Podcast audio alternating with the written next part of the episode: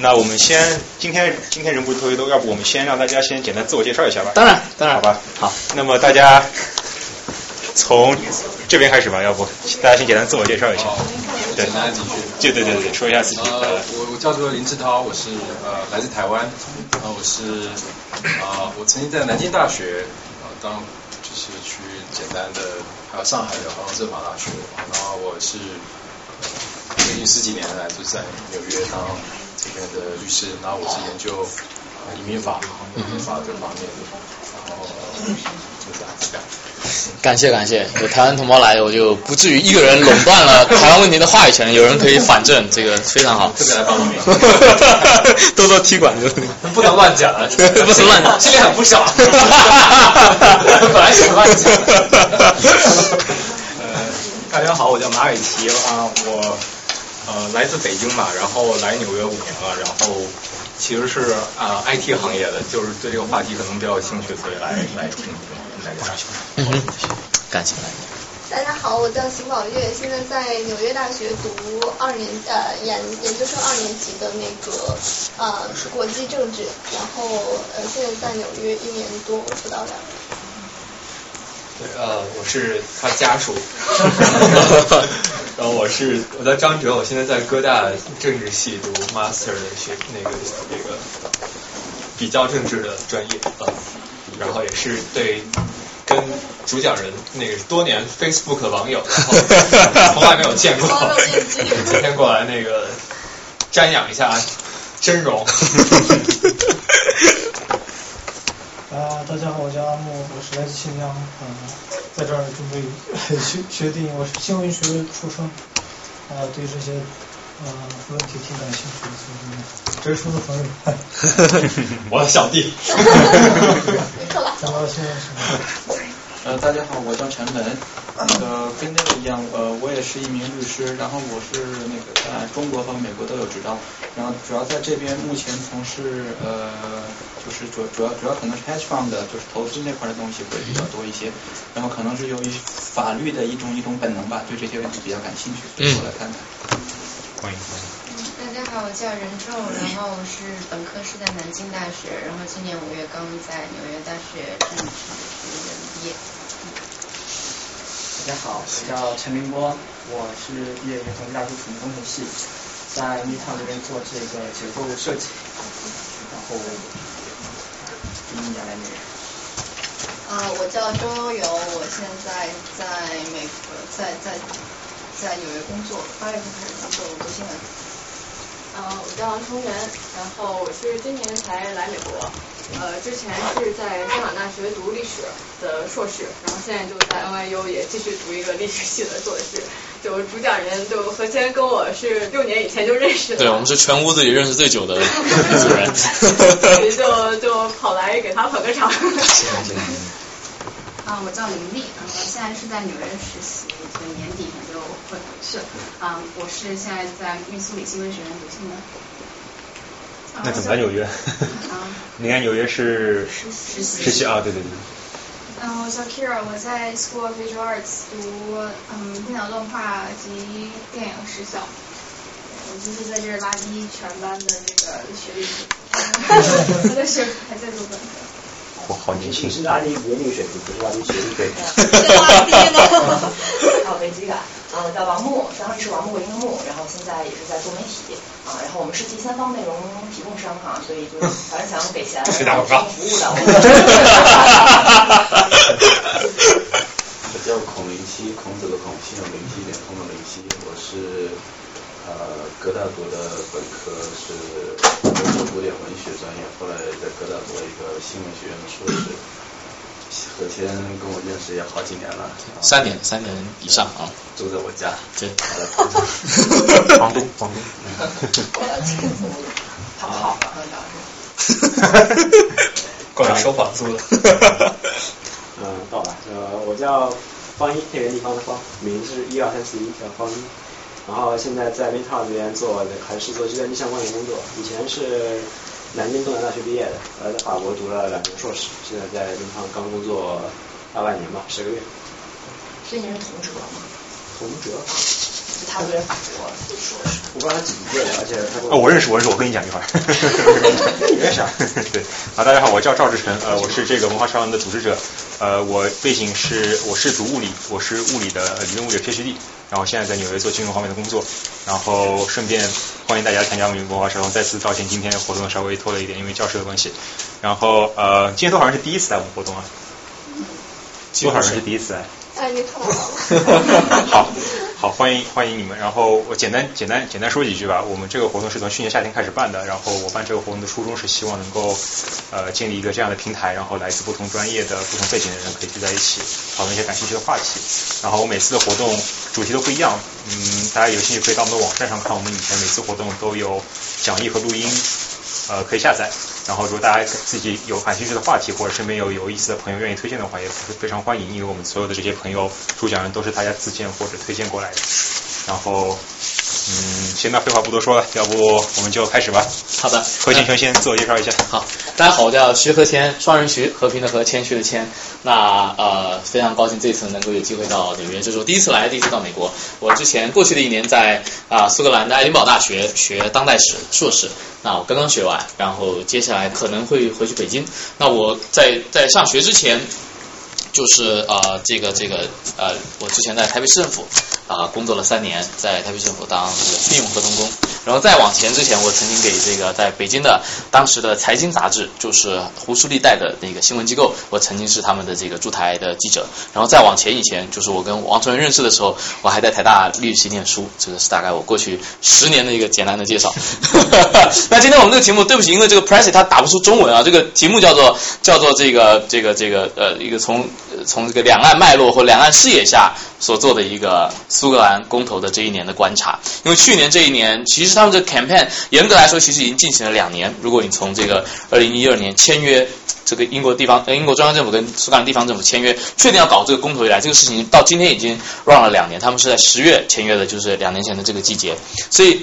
那当然，我们作为一个这个从台湾过去的人呐，那那我们在看这个事情的时候，一开始也会带着一些呃我们在台湾熟悉这种台湾统独正义的这个这个这个眼光或者思维去比照、去去观察。虽然呃很多的东西它未尽相符，或者是呃这两两两个 case 的条件未尽准确，但是我们就用我们这样的一个视野在那边待了一年，也澄清了啊、我们自己的原本的一些误会，然后或者是也发现了一些呃台湾或许值得学习的一些东西。那在后面的待会这大概啊、一个小时左右的我的分享里面，我到时候再给跟大家报告。那由于这个。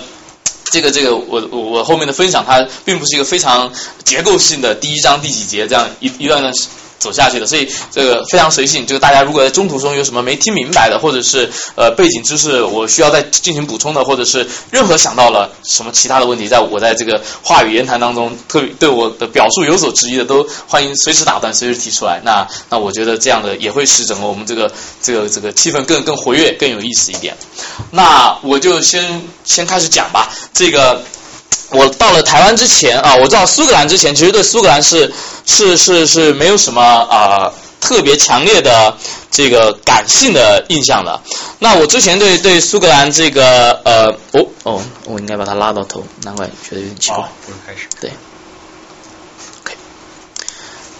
好，那我我到了苏格兰之前，其实对这个这个林兄一定认识，这个人叫许信良，他是台湾的一个政客，就比较资深的政客，现在大概有七七十七七十岁上下了。那我去爱丁堡这个大学之前，我对爱丁堡的感性认识是非常缺乏，我并并不知道这个我们那儿出了达尔文，并不知道啊、这个这个大卫休谟是我们那儿出的人，我我我我这个知识基对苏格兰其实基本一无所知，只知道哎他们要办公投，好像很热闹，那这个地方很凉快，我在台湾热坏了，我就必须去这个地方待冷一年。唯一的理解就是这个叫许新良的人，他是呃现在的他是以前的民进党的主席，然后呃他现在已经处于半退休状态非常多年了。他是他也是爱大的呃这个这个硕士生，他以前在爱大学学政治学在大概四十年前。那当时他是受国民党考了国民党的最最最 prominent 的一个奖学金，叫中山奖学金，就是为国民党培育新秀的一个奖学金。然后他去了苏格兰待了一年，从此开启了他很多政治视野的思考。然后后来他变成一个。他就他后来回了台湾之后，也比较比较比较比较叛逆，他这个这个曾经脱离国民党，然后呃自主参选他故乡的桃园市的市长，然后非常年轻就选上了，可能四十岁出头的年纪，然后当然也因此因为违纪参选，不尊重党提名被被开除党籍，然后他选上之后就慢慢走向了党外的道路，然后在在他他的人生的政治高峰大概是在九零年代初期，他跟李登辉两个联手完成了这个台湾今天的这个宪政宪政改造，当时民进党还是一个相对比较弱的政党，还从来。短期内看不到执政机会，在这个九六年以前，那那这是这个这个，如果他对大家如何以小博大的这个书有兴趣的话，可以参考他的其他的这个两本著作。那为什么我一开始我要把这个东西放在我的这个整个整个整个报告的一开始讲呢？就说其实我对于他。这个笔下所建构的一个苏格兰的历史叙事，我是感兴趣的。就是说，他因为在苏格兰待过，所以他后来在九零年代的九六年前后，他写了一本书叫《新兴民族》。他就是以台湾跟苏格兰还有荷兰这些这些小国或小的政治社会经济体作为一个比喻。那他对于台湾的一个他他塑造的一个愿景，就是说，他虽然是民进党人，他他他后来甚至成了民进党党主席，但是他对于台湾的定位跟台湾怎么样运用自己的条件，他的一个理路是他希望能够以苏格兰当这个模板，就说你仍然。能够有自己的社会认同、社会机制，仍然有自己的文化认同，甚至你有独特的身份认同。但同时，你并不需要排除借力使力，去应用一个更大的整个大英帝国的框架，然后向全世界投出远超过你的地理或人口范围所能覆盖的这样的一个能量。那这是他当年他的政见主张。所以他当时在当民进党主席的时，提出了一个叫做“大胆西进”的道路，就说他甚至比当时执政的李登辉还保守。李登辉后来虽然当时虽然是国民党主席，但后来李登辉也走上了台独的道路。那当时的许信良他他就说，民进党不应该惧怕跟大陆交往，甚至应该走在国民党的前面，主张开放三通，主张让台湾所有的当时在。九零年代中前期，就是在大陆的商场上，外资都还没进去，他希望台湾能够去攻城略地啊，然后在在这个大陆的占据大陆这种至少是民间民营市场上的一个一个一个一个一个关键的好的地位，然后借用这个利用这个呃力所能及的力量，利用大陆的这个庞大的市场来来来来来来增强台湾的影响力，这是他当年的一个构想，但是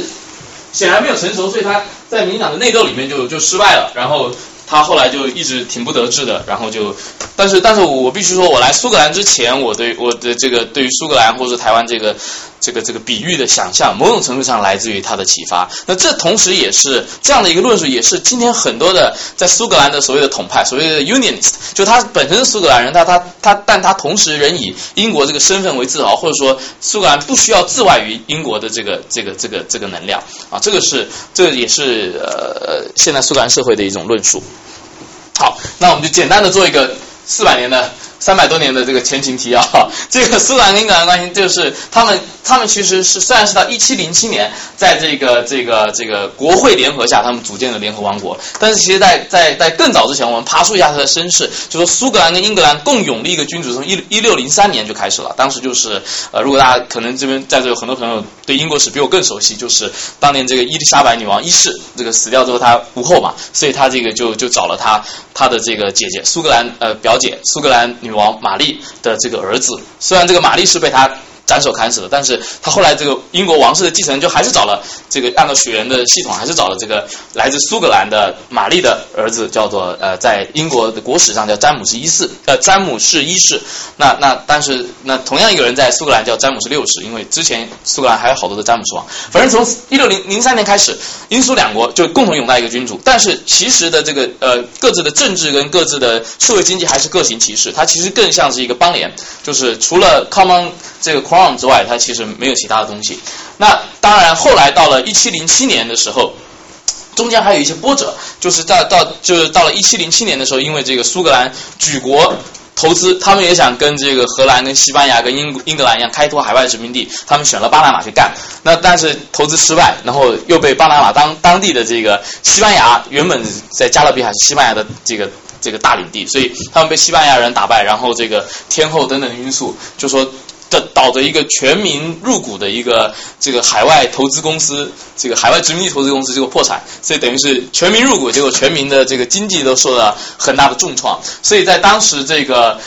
英格兰跟苏格兰就有一点，当时又又为了王位彼此的这个继承权的问题，这个两两两国又在卡架，所以当时两个议会，苏格兰议会跟英格兰议会彼此通过了一些互相威胁跟在贸易上互相抵触的法案，就是你你你如果封杀我，我就封杀你。到最后，这个这个这个苏格兰人的议会就有一点的被买通，然后就决定英格兰就最后提出，我们不要再斗下去了，我们和解吧，我们从此我们应该两个议会合并，然后条件就是英格兰开放英国所有的海外殖民地，让苏格兰的这个物产能够进去，然后你们可以挽救你们濒临崩溃的经济。条件就是我们两两国合邦，就是我们各自把英格兰议会跟苏格兰议会给撤了，我们合组一个这个 Western 呃 Western Minister 的这个我们今天的这个英国国会，然后从此啊这个一七零七年开始，这个才有了所谓今天的啊联合王国。这段历史呢，在苏格兰版本的叙事跟英格兰版本的这个感情有点不一样。对英国人来说，这个就是一个。这是一个不可逆的过程，就是你建了就合合合并就合并了，就没有说有一天可以再抽腿的。但是对于苏格兰人来说，他觉得这只是一个权宜之计，这只是一个当时有点不得不的选择。尤其像如果你到这个苏格兰的我们这个大爱丁堡玩，有一个苏格兰自己的这个 National Museum of Scotland，就你自己你去看那个这一段对于这段过程的叙事，他是很不情愿的。他就说我们是如何倒霉的这个投资失败，如何。不靠谱的，我们这些政客都被英国收买，然后我们才合邦。所以他们到今天啊，这个主张这个独立的诉求，就是说，这当年只是一个契约，我们当年可以签约在一起，我们也可以，呃，我们也可以再抽腿，也可以在像公司一样，就是公司可以合并，可以分拆。但是对英国人来说，怎么可以？那那三百多年来，难道民众心里都是这样一种？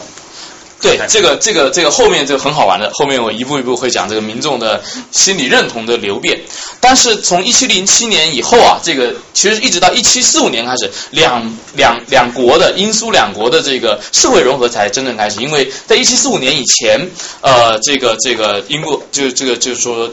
仍然有很多的战乱，有有一个我在这边没有写，就是有一个叫 Jacobite 的一个一种一个一个一一群人，他这群人是干嘛呢？这群人就是英国不是在这个一六八八年发生这个光荣革命嘛？就是原本这个斯图亚特王朝来自苏格兰的这个这个詹姆斯二世他被推翻了，流亡法国，然后后来这个在英格兰这些新教徒跟国会就为了要怕这个王权再度沦入这个信旧教的这些斯图亚特王朝的苏格兰人之手，他们就。把这个呃从荷兰请来了一位这个被推翻的皇帝的女婿，呃不被推翻的国王的女婿，就是奥伦治亲王从荷兰来，然后就就就就统治统治这个统治这个英国作为新的君主。那当然原本这个呃这个这个这个被推翻的詹姆斯二世他的后代也想继承王权，那他们就很不满，然后所以他们就呃新军造反，所以光荣革命说没有流一滴血是指在。英格兰没流血，在苏格兰、在爱尔兰流了大片、大面积的血，而且流了几十年，所以这也是今天这个英苏爱恨情仇的其中一个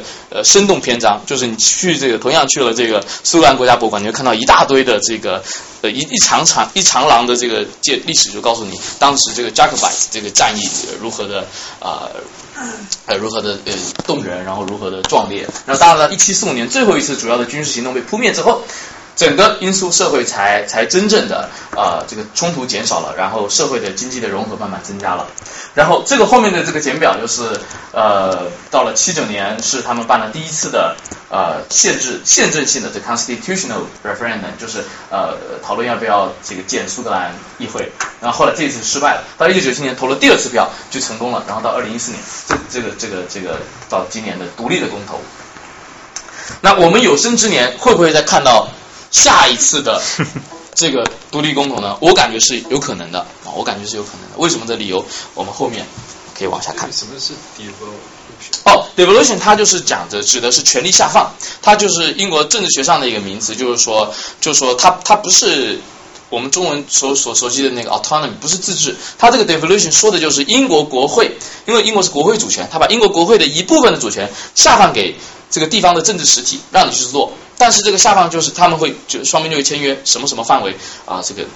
内政啊、农业啊、教育啊这些医疗啊这些容易让地方去做。但是英国是可以收回来的，就是国会是可以收回来的。这个 devolution 是一个动态的，互它这个权限可以扩大，也可以缩小，甚至也可以解散。那这个这个东西就是针对苏格兰、针对北爱尔兰，最早是针对北爱尔兰，后来针对苏格兰，现在连英格兰都要搞这个 devolution。这个我们后面就在最后会讲到。这个简单的年表，然后这次是整个 overall 的这个呃呃投票的这个情况，就说我们这一次啊，这个苏格兰的这个选公投呢，有权参加的人是十六岁以上，这比原本的这个英国一般投票年龄是十八岁，这次拉低，为了公投拉低到十六岁。十六岁以上，呃，住在苏格兰的人，不管你是英格兰或苏格兰，只要你住在英苏格兰，登记为苏格兰的居民，你就能投票。除了英国公民之外，只要你是欧盟国家的公民，以及你是英联邦国家的公民，就是大英国籍的公民，只要你住在苏格兰，是苏格兰的居民，然后可能是两年或三年以上，你也有资格投参加这场投票。所以总的合格的这个投票人口是四百四十一万人。当然，用我们的尺度来看，不是一个很大的数目。那愿意参加这个投票的人，他们得先登记。有百分之九十七的人，也就四百六十八万人参加了这个登记，这是一个史无前例的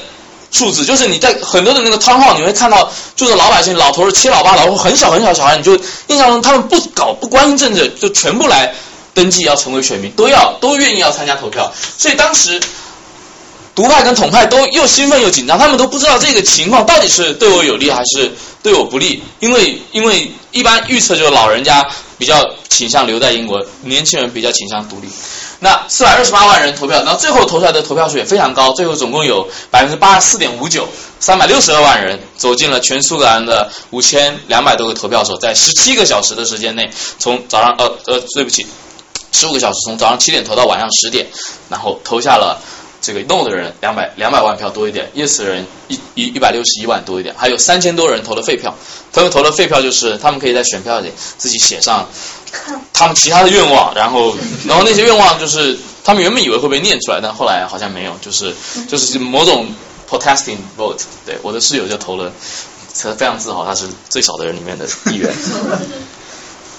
所以你会看到大部分的这个，当然这个图有点 bias，因为它是 BBC 做的，所以你会看到它就完全是以那个那个那个那个，它就是以每个大区整个苏格兰划成三十二个选举大区，然后然后他们以这个我们我们爱丁堡在这儿就非常首府爱丁堡非常这个 pro England，就是我们爱丁堡都常常被苏格兰其他地方人笑，就说你们是全苏格兰最不像苏格最英格兰化的城市。那在这个苏格兰的这个独派大本营格拉斯哥，这一百一百万人口，一百多万人口多一点。然后这是独派的大本营，因为他们在为什么呢？因为在撒切尔时代，我们后面也会讲到，工业受伤非常惨。那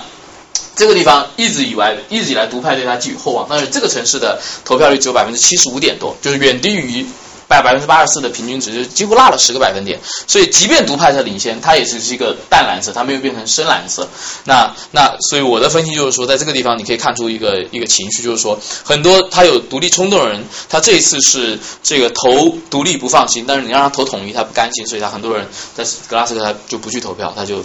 选择了另外一种姿态来表达自己的声音。好，然后这个我们再再再回去讲一下前情提要，就说我们再回答一下老赵的这个问题，就是说这从合邦以来这个三将这个三三百零七年的这个颠颠簸簸啊，到底这个苏格兰人本地人跟英国的情感，对于英大英帝国或者对于联合王国这个情感是怎么样的？我们刚说到一七零七年，这个这个两国这个正式在政治上这个有一个 Union of Parliament，但是一直到了一八二二年，过了一百二十年。啊，用中国概念，过了十二次党大会，英国的 国王才敢去访问苏格兰。当时一八二年，就是斯图亚特王朝已经结束了，进到这个汉诺王朝的这个乔治四世，他才第一次搭了船从英格兰，然后到了苏格兰去访问。那这个图不是特别清楚，呃，怎么弄？对，大家可以看到，这是苏格兰的这个糊糊的啊，这个苏格兰的呃苏格兰的城堡，然后苏格兰最重要的。呃，Prince Street 王子大街，然后到到到今天这个风景基本还是这个样子。那当时这个民众当然就是也是夹道欢迎的看国王嘛，就没看过，几代人都没看过国王。然后这个当时这个他们干了一件好玩的事，就是苏格兰今天最有名的这个民族诗人叫做这个 Robert Burns 罗伯特啊这个伯恩斯。那他当时作为这个就是整个疑点的，他是苏格兰本身有苏格兰非常强烈写了很多的文学作品、诗歌什么的。那当时。国王就政府就找他说，那你就来当这个庆典欢迎仪式的主持人吧，相当于当年的张艺谋吧，你就来搞这个事情。所以，所以他当时就号召全城这些穿这个百姓，你们都穿上那个苏格兰的 tartan，就穿上那个格纹，因为这个格纹呢，在在一八二二年之前，从一七零七到一八二二年这一大段时间，可能不是一七零七年那么准确开始，但是在此前的一长段时间，这个民族服装是被禁的，它是不能穿的，因为你穿。就像今天你留在新疆可能留长胡子，或者是就是蒙那个戴蒙面，你被视为分离主义的象征，你被视为你是激进派，你是还要在保持你的那个苏格兰的那种独特的 identity，所以那个是政府禁止大家公开穿着。但是这一次。伯恩斯他一方面动员群众来欢迎我们的英国国王，二方面他说我们大家一起把这个东西穿出来，所以这就大家一起干，甚至让国王也穿，然然后然后他也安排国王穿，所以这个禁令就就解除掉了。为此，这个苏格兰人就觉得 Robert Burns 干了一件漂亮的大事，所以这个地方就给他盖了一个很高的纪念塔。到今天你还可以看到就变成爱丁堡的地标，就在漂亮的王子大街上。那所以这个到。在二战期间，其实苏格兰在这个为了英国也做出很大的贡献，就是在在这个就是当时为了要援助苏联，就是透过这个北冰洋的这个一个航线，就是你今天如果到啊爱丁堡那个城堡的堡里面有一个关于爱丁堡军团的这个呃历史的简介，然后你可以就看到这些这这这幅图，就是讲当年这个苏格兰人如何勇猛的，因为因为那个是一个那个就不是苏格兰地方政府自己做的博物馆，那是军方做的博物馆，所以它的叙事就非常的。patriotic，当然这个爱国主义是爱英国，就是我们苏格兰人如何这个英勇的为跟跟我们的英国的其他地方的兄弟们并肩作战，然后然后解放了呃这个不是解放人类，就保卫了人类的自由之类的，所以这个是非常不同的历史叙事。嗯，那这个这个呢，这个图就是这个我们要说一下的，就是苏格兰的这个呃呃苏格兰的国家党。它在一九三四年才创党，这一次是这一次整个呃苏独运动的主力。那这个党，它其实呃嗯，我哎从上一张图讲下来好了。这个从大概十七世纪，为什么这个从这个当当时这个国王来到爱丁堡的时候能够这么受到欢迎，就基本上大家就觉得安全了。因为从一七四五年，我们刚刚说的这个十八世纪的后半叶开始，呃，这个两两边的这个英苏两国的这个社会经济文化联系紧密之后啊。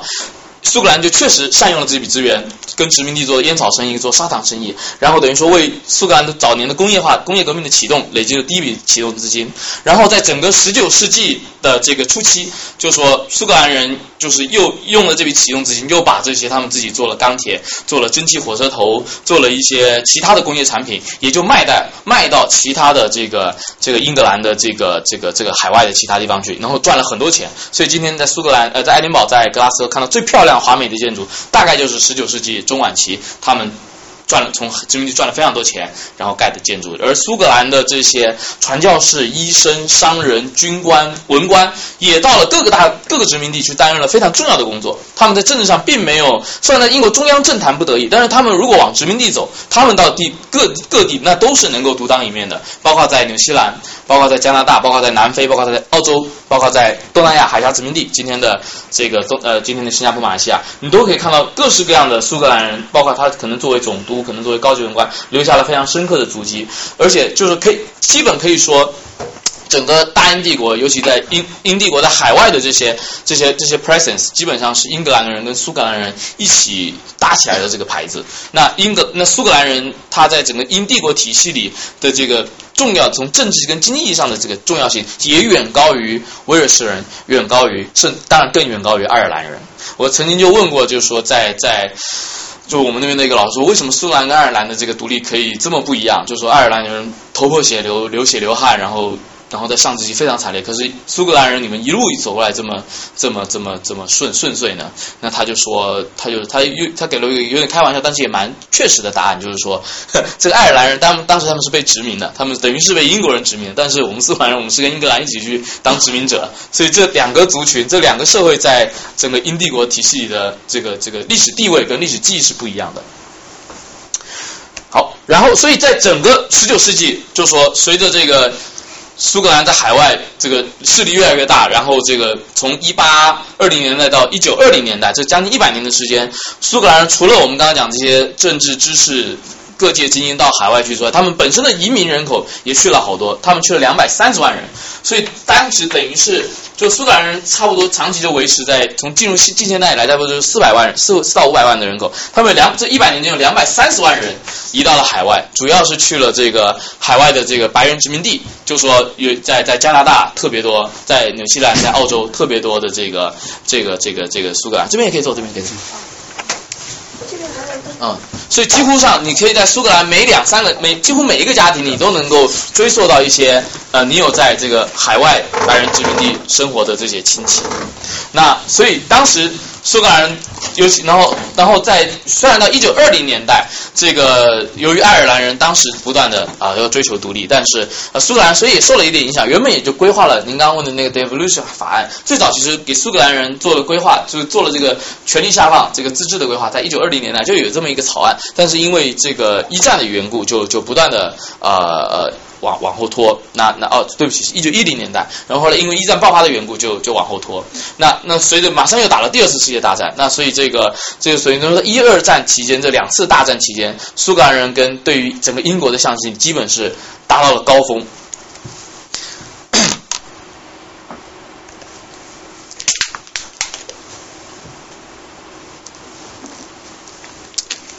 所以我们回头说这个，这是目前执政的苏格兰国家党。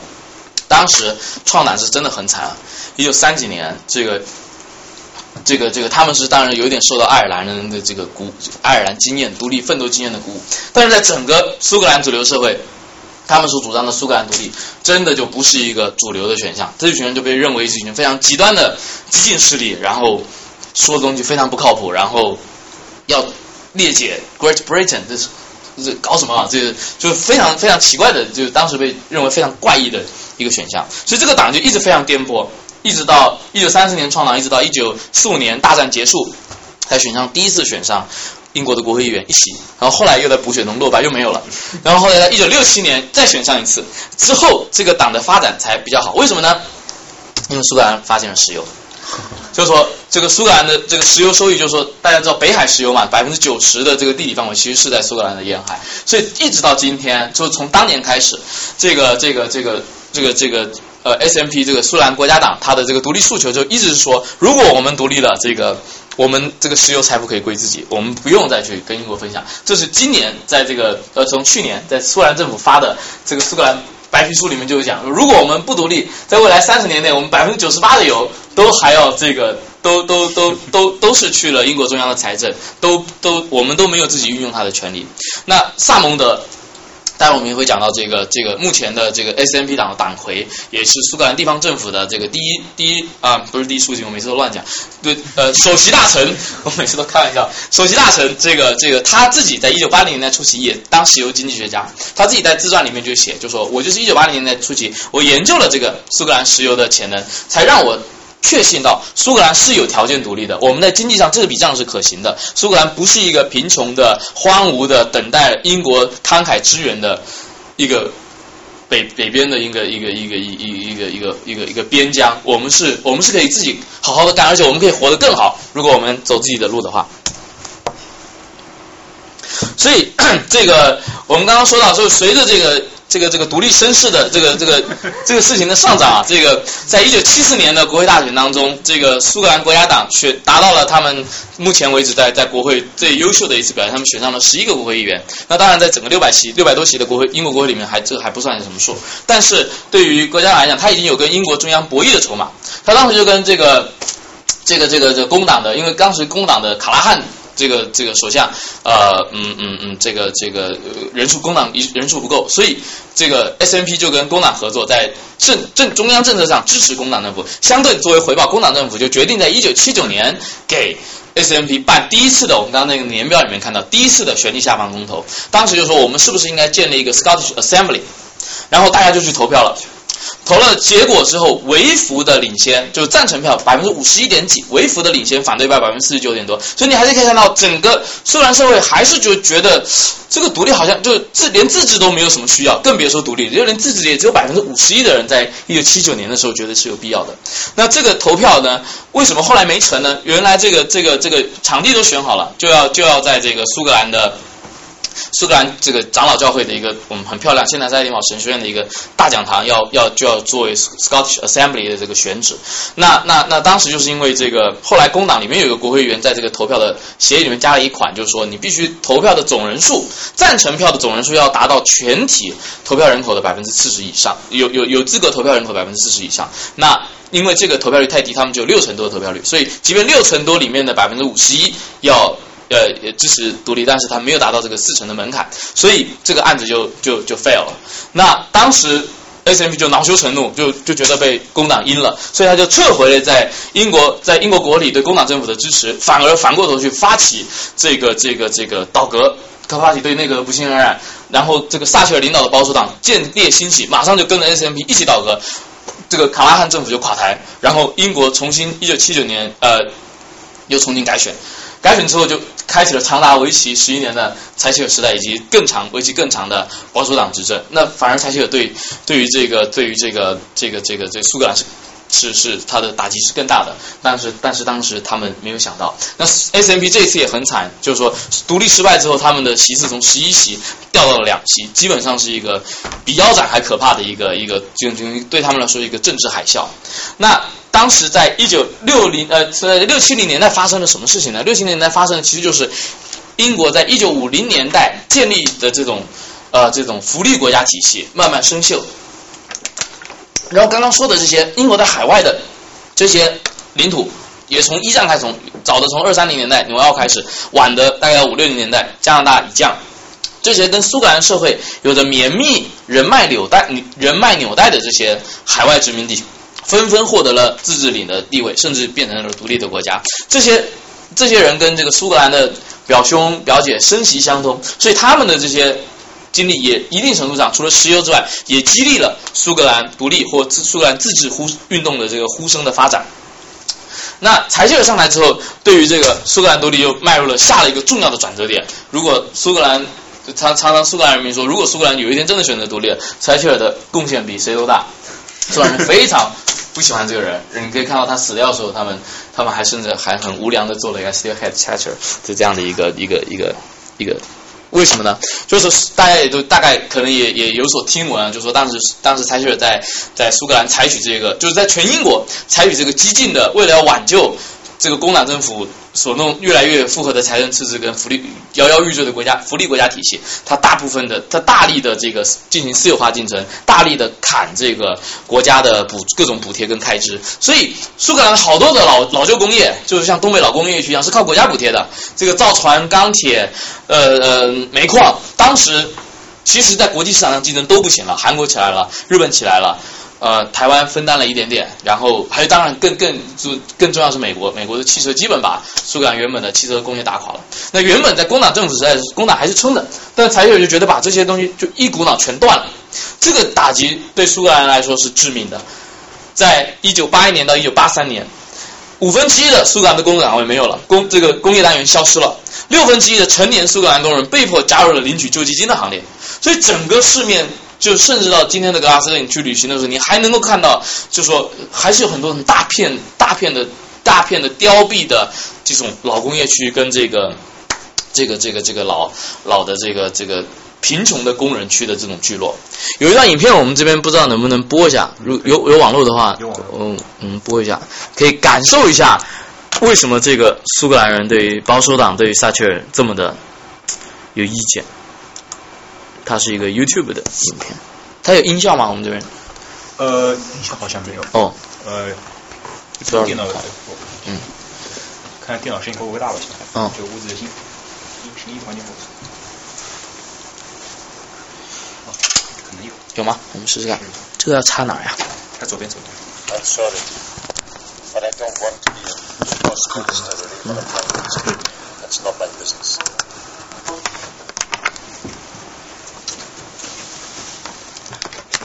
移过来了，小心。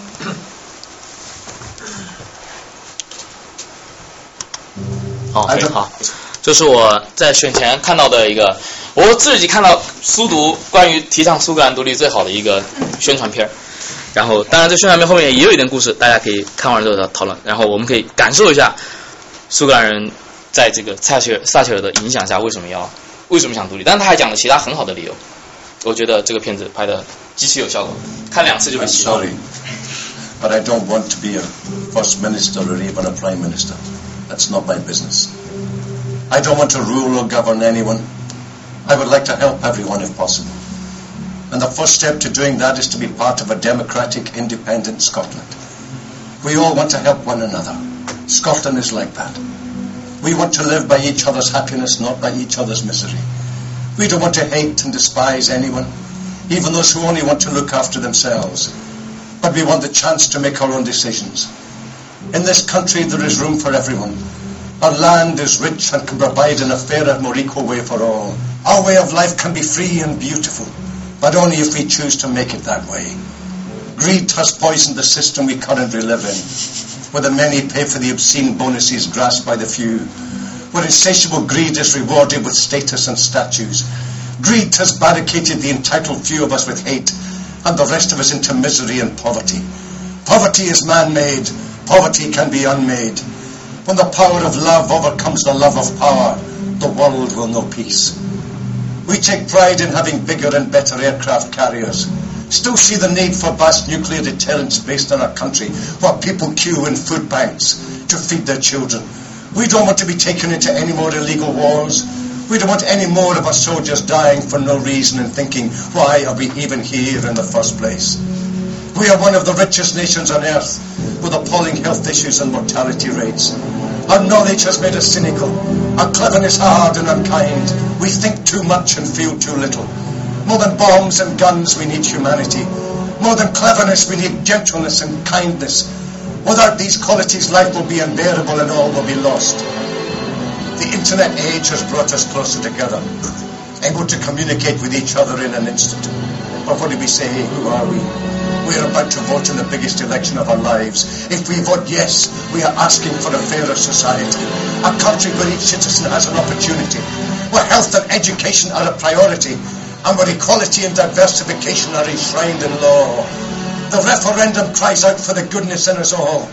for self-interest to be less of a priority than the needs of the country as a whole. We must be brave, taking a step into the unknown, confident in the knowledge of the kind of government we are leaving behind. It cries out for complete confidence and unity. Even now, as I speak to you, there are thousands of people who are undecided. I say this. If you vote no, you can be certain of what the future will bring. More of the same, more of the shame. The whole world is watching us. Let us amaze the world. We can be an inspiration to our comrades in England, Wales, and in Ireland, and show them that things can be done differently to those who listen. I say, do not despair. The misery that is now upon many of us is by the passing of greed, the bitterness of men who fear real democracy. Our vote has been ignored so many times, but the power they take from the people can return to the people. Make our votes count. Men, women, and children, don't give yourself to brutes. Men who despise you, enslave you, who regiment your lives, tell you what to do, what to think, and what to feel, who drill you, diet you, treat you like cattle, use you as cannon fodder. Don't give yourselves to these unnatural men, machine men with machine minds and machine hearts. You are not machines. You are not cattle. You are human beings. You are Scots. You have the love of humanity in your hearts. You don't hate. Only the unloved hate. The unloved and the unnatural. Don't fight for a union. Fight for freedom. In this referendum, let us use our power. Let us all unite. Let us fight for a brave new country, a decent country that would give us all a chance to work, that would give us all a chance and use the future and old age as security. Say goodbye to a political system where the privileged few make decisions on the lives of us all. We want to become good neighbours. We want to become decision makers, not decision casualties. And we want to be a different society, outward looking to the world, free and democratic, now let us fight to fulfill the promise we undoubtedly have. Let us fight to free this country, not to accept the selfish doctrines of others, to do away with greed, with hate and intolerance. And we don't even have to fire a single bullet or set off a bomb. All we have to do is pick up a pencil and put a cross in a box. Let us fight for a country of reason, where our talents and hard work can lead us all to happiness. In the name of democracy, let us all unite Vote yes! Yes for an independent Scotland. 如果对于电影史比较感兴趣的朋友，大概已经观察到，这个影片是模仿那个大独裁者最后的那个非常动人的那个演讲。所以这个片子到底是真的是鼓励苏读呢，还是是一个黑苏读的片子？所以大家在网上是有争议的，就说因为苏读，就是虽然这个片子这个很好玩，就是在五分钟的这个过程里啊，这个大家已经看到他把整个这一次苏格兰独立运动的诉求基本上说了一次，从他们要反核，他们不要。在苏格，因为苏格英国现在的这种这个核潜艇跟这个这个三叉戟这个核导弹是部署在苏格兰，苏格兰反核，苏格兰，然后苏格兰他们的政治的，就是说从柴切尔时代可以作为一个大的分水岭，就苏格兰他们的一直有这种比较强的社会民主主义的传统，这个有点受北方这个 Nordic 文化的影响，他们就觉得国家的介入，国家对呃产业的介入，对教育的支持。国家对社会福利的保障，国家应该承担更大的责任。但是在一九八零年后以后的英国政治就不是走这一套，所以一九八零年代以前，基本上苏格兰投票取向跟英格兰是一致的，苏格兰投保守党，他们就投保守党；苏格兰投工党，他们就投工党。但是这这一九八零年代之后，保守党在在在在在在在苏格兰以北，呃，在边长城以北，在哈德良长城就在苏格兰，基本就一败涂地。就是说，大家可以刚刚在那个影片里看到那个很粗暴的。那个镇压罢工工人的运动，大概就是八零年代的老的电影、老的影片。因为当时这个我们刚刚说的，由于柴切尔的这个机械的产业政策，让很多的工人他必须就是去去抗议罢工。那柴切尔毫不妥协，就是镇压下去，就是把这个工人运动击碎。然后，所以这个这个心头恨一直到今天没有消散。虽然客观的来说，正是因为有柴切尔的这个这个去工业化的政策，让苏格兰慢慢转向了今天成为一个多元的经济体。包括他们除了有工业之外，他们还有金融业、有观光业，然后还有一些高端服务业。然后投资旅游，呃，这个旅游，呃，跟跟这个一些，呃，哎，旅游刚刚讲过了，对，就是它成为一个比较多元的产业结构。这跟撒切尔当年的这个撒切尔其实是有贡献的，但是人家不会去想到这么，不会去记这一面，就是讲你们当时怎么样害我们全家失业，害我孩子上不了大学等等。所以，所以这个这个这个刚刚，然后这个这个影片里的另外一个重要的讯息，大家可以看到，它其实谈的并不是。我们刚刚花了大概二十几分钟交代的英苏两国的这种长期的，是近代、近现代以前那种文化文化情仇，他们基本上不谈这个苏格兰的这个。Scottish nationalism，他们不谈这个以特定的语言、特定的文化和特定的历史记忆来来来来形塑、来形塑的 anti-English English 的情绪。他们在影片里面说：“我们 we can still be good neighbors。”而这也是这一次啊非常好玩的整个公投运动的 Yes 派这个独立派的主调。他们所设定的主要就是说，他们就说这是为了要建立一个苏格兰独立，是为了不是为了讨厌英格兰，不是为了这个这个恨英国人。我们其实。我们英国还是可以做经济的、文化的、社会的联盟。我们只是要在政治上，我们要建立一个只有我们自己能够自己主掌啊苏格兰一切事务的一个政府。在刚刚我们说到的这个苏格兰政府在去年十一月初的独立白皮书当中，就详细罗列了从一九四五年二战结束之后到二零一三年这过去的六十八年里面，苏格兰有三十四年的时间是被一个他们苏格兰人并不支持的多数的中央政府所统治的。而在从一九四五年以降十八次英国全国大选当中，只有两次苏格兰人民的决定会改变最后这个执政党多数党是谁。剩下的十六次苏格兰人不管怎么投，那个英格兰就是因为人口比例的关系，就苏格兰这五百三十万人，英格兰五千三百万人，就说苏格兰人是在英国的中央政策是没有话语权的。但是中央政策的会大幅度的影响苏格兰的自己的国计民生。今天，即便苏格兰人有这个这个这个自治的政府，苏格兰政府能够调动的财源也仅仅只有苏格兰全体纳税人每年上交税金的百分之十五，只有这个是苏格兰人可以用的。虽然苏格兰政府今天它可以做这个医疗、农业、教育、法律事务、观光等这些事情的自治选项，还有内政。但是在一些关于产业发展的财税的问题、移民政策的问题，或者甚至是跟国外具体每一个贸易协定签订，那都是中央政府的权利。所以英格兰一直认为，他们呃呃，苏格兰一直认为，他们比这个英国，其实尤其比保守党政府，他们比呃对于欧盟采取一种更开放的心态，他们欢迎更多的移民，更多的移民。当然是因为现在苏格兰移民没有很多，他们不觉得这是问题，他们欢迎更多的移民，更开放的政策，更。国家对这个教育、对社会事业更强烈的支持，而这些都是呃，英格兰在一九八零年代之后的，包括哪怕是布莱尔重新执政之后，都慢慢摒去的价值。英格兰越来越向美国这个这个这个新自由主义的路线靠拢。那这也是这个这个呃，因为呃，苏格兰有个历史学家就说，如果我们把所所谓的 Britishness 把它视作 the Britishness 的一部分视作国家对于教育、对对社会、对于企产业政策的介入的话，那这个 Britishness 的保保存者反而是苏格兰，而是英格兰走上了背叛这个路线的道路的是是是是英格兰，而不是苏格兰。好，所以在这个一九七这这整个保保守党执政期间，从柴犬到他的后接接班人梅杰，就是说对于整个 devolution 的这个对任何的权力下放的举措是非常反对的。所以一直到一九九七年，Tony Blair 在在在选举的时候，在工党要。这缔造这个重新夺回政权的时候，他就承诺了，如果这个我们能够重返执政，那我就承诺我们要给苏格兰办一九七九年上次办了，但是最后没成的这个 devolution referendum，就是我们要真的再再再再做一次承诺。当然，苏格兰也给了工党压倒性的支持，所以 Tony Blair 就当选了。那这个。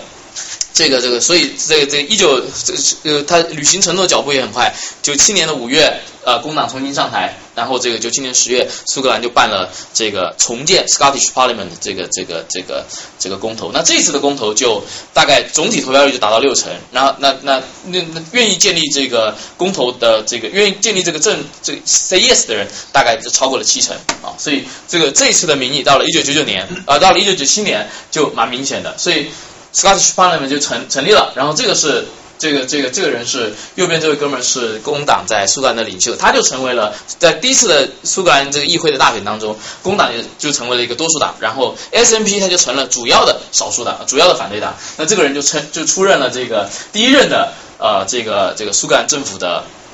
呃，因为他是陆战党党魁，他就出任苏格兰政府的第一任首席部长。这是他的演讲词的开篇，There should be a Scottish Parliament。然后他从一个 first 的是 hope, then a belief, then a promise, now their reality，就说这一段蛮感人的。英国女皇也亲自就是以国家元首身份到了爱丁堡主持这个苏格兰议会的开幕。当时这个开幕，这个这个。决定让苏格兰搞这个重建议会这件事情呢，就是重建苏格兰议会。为什么说重建呢？因为他们把自己的渊源上溯到一七零七年被废掉的那个议会，他们不觉得他们是新的东西，我们是恢复我们苏格兰旧有的自己的国会的国家的这个传统而已。所以，所以当时也不是没有争议的啊，包括就是说，到底这个重设议会的后果是会助长更加助长分离主义情绪，还是说他就会把分离主义情绪一劳永逸的？就就就减这个心头大患就排掉了，因为都已经给你自治了嘛，你还要怎么样，对不对？那当时这个在九五年的时候，这个人叫 George Robertson，也蛮有名的一个英国政客，他就说这个这个 devolution will kill nationalists down dead，就是他就不认，他就觉得只要有了 devolution，苏格兰。的的这个这个这个这个这个这个这个，苏格兰的这个独立的呼声就没有，因为独立不切实际。但是你有自治的呼声，这个是中央可以理解的，那就给你自治一下就很好了嘛，对不对？你继续享受英国的这个其他各个方方面面的服务。那当时这个这个苏格兰呃这个呃布莱尔当工党党魁之前的前任 John Smith，他本身是一个呃苏格兰出身的人，他也觉得如果有一个。有自治权限的苏格兰议会的话，苏格兰人能够自己苏人自苏，就是在某某某一些事情上，苏格兰能够自己决定，那就好了，我们就能够把独立的这个水泡给戳破，就是当时 John Smith 的原话。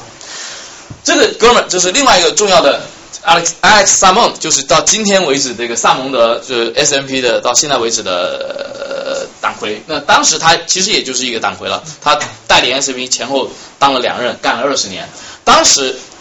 哎，萨蒙德所率领的 SNP 也热烈支持，也热烈加入这个这个这个一九九七年的这个 devolution 啊 referendum 的这个 campaign，他们也是说 yes 的。他在党内也面对了很大的党内的核心死硬派的压力，很多人就说，那你是不是就背叛了党的理想啊？这个 devolution 之后我们独立是不是就没戏了？我们是不是 SNP 就不要再建立一个 national 了？然后。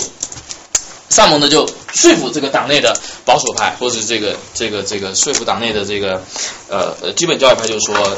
我们 S N P 啊，长期被视为一个不靠谱的、边缘的、脑子不是就是就是非常激进的一个党。然后我们一直没有办法让自己变成苏格兰人民的主流选项。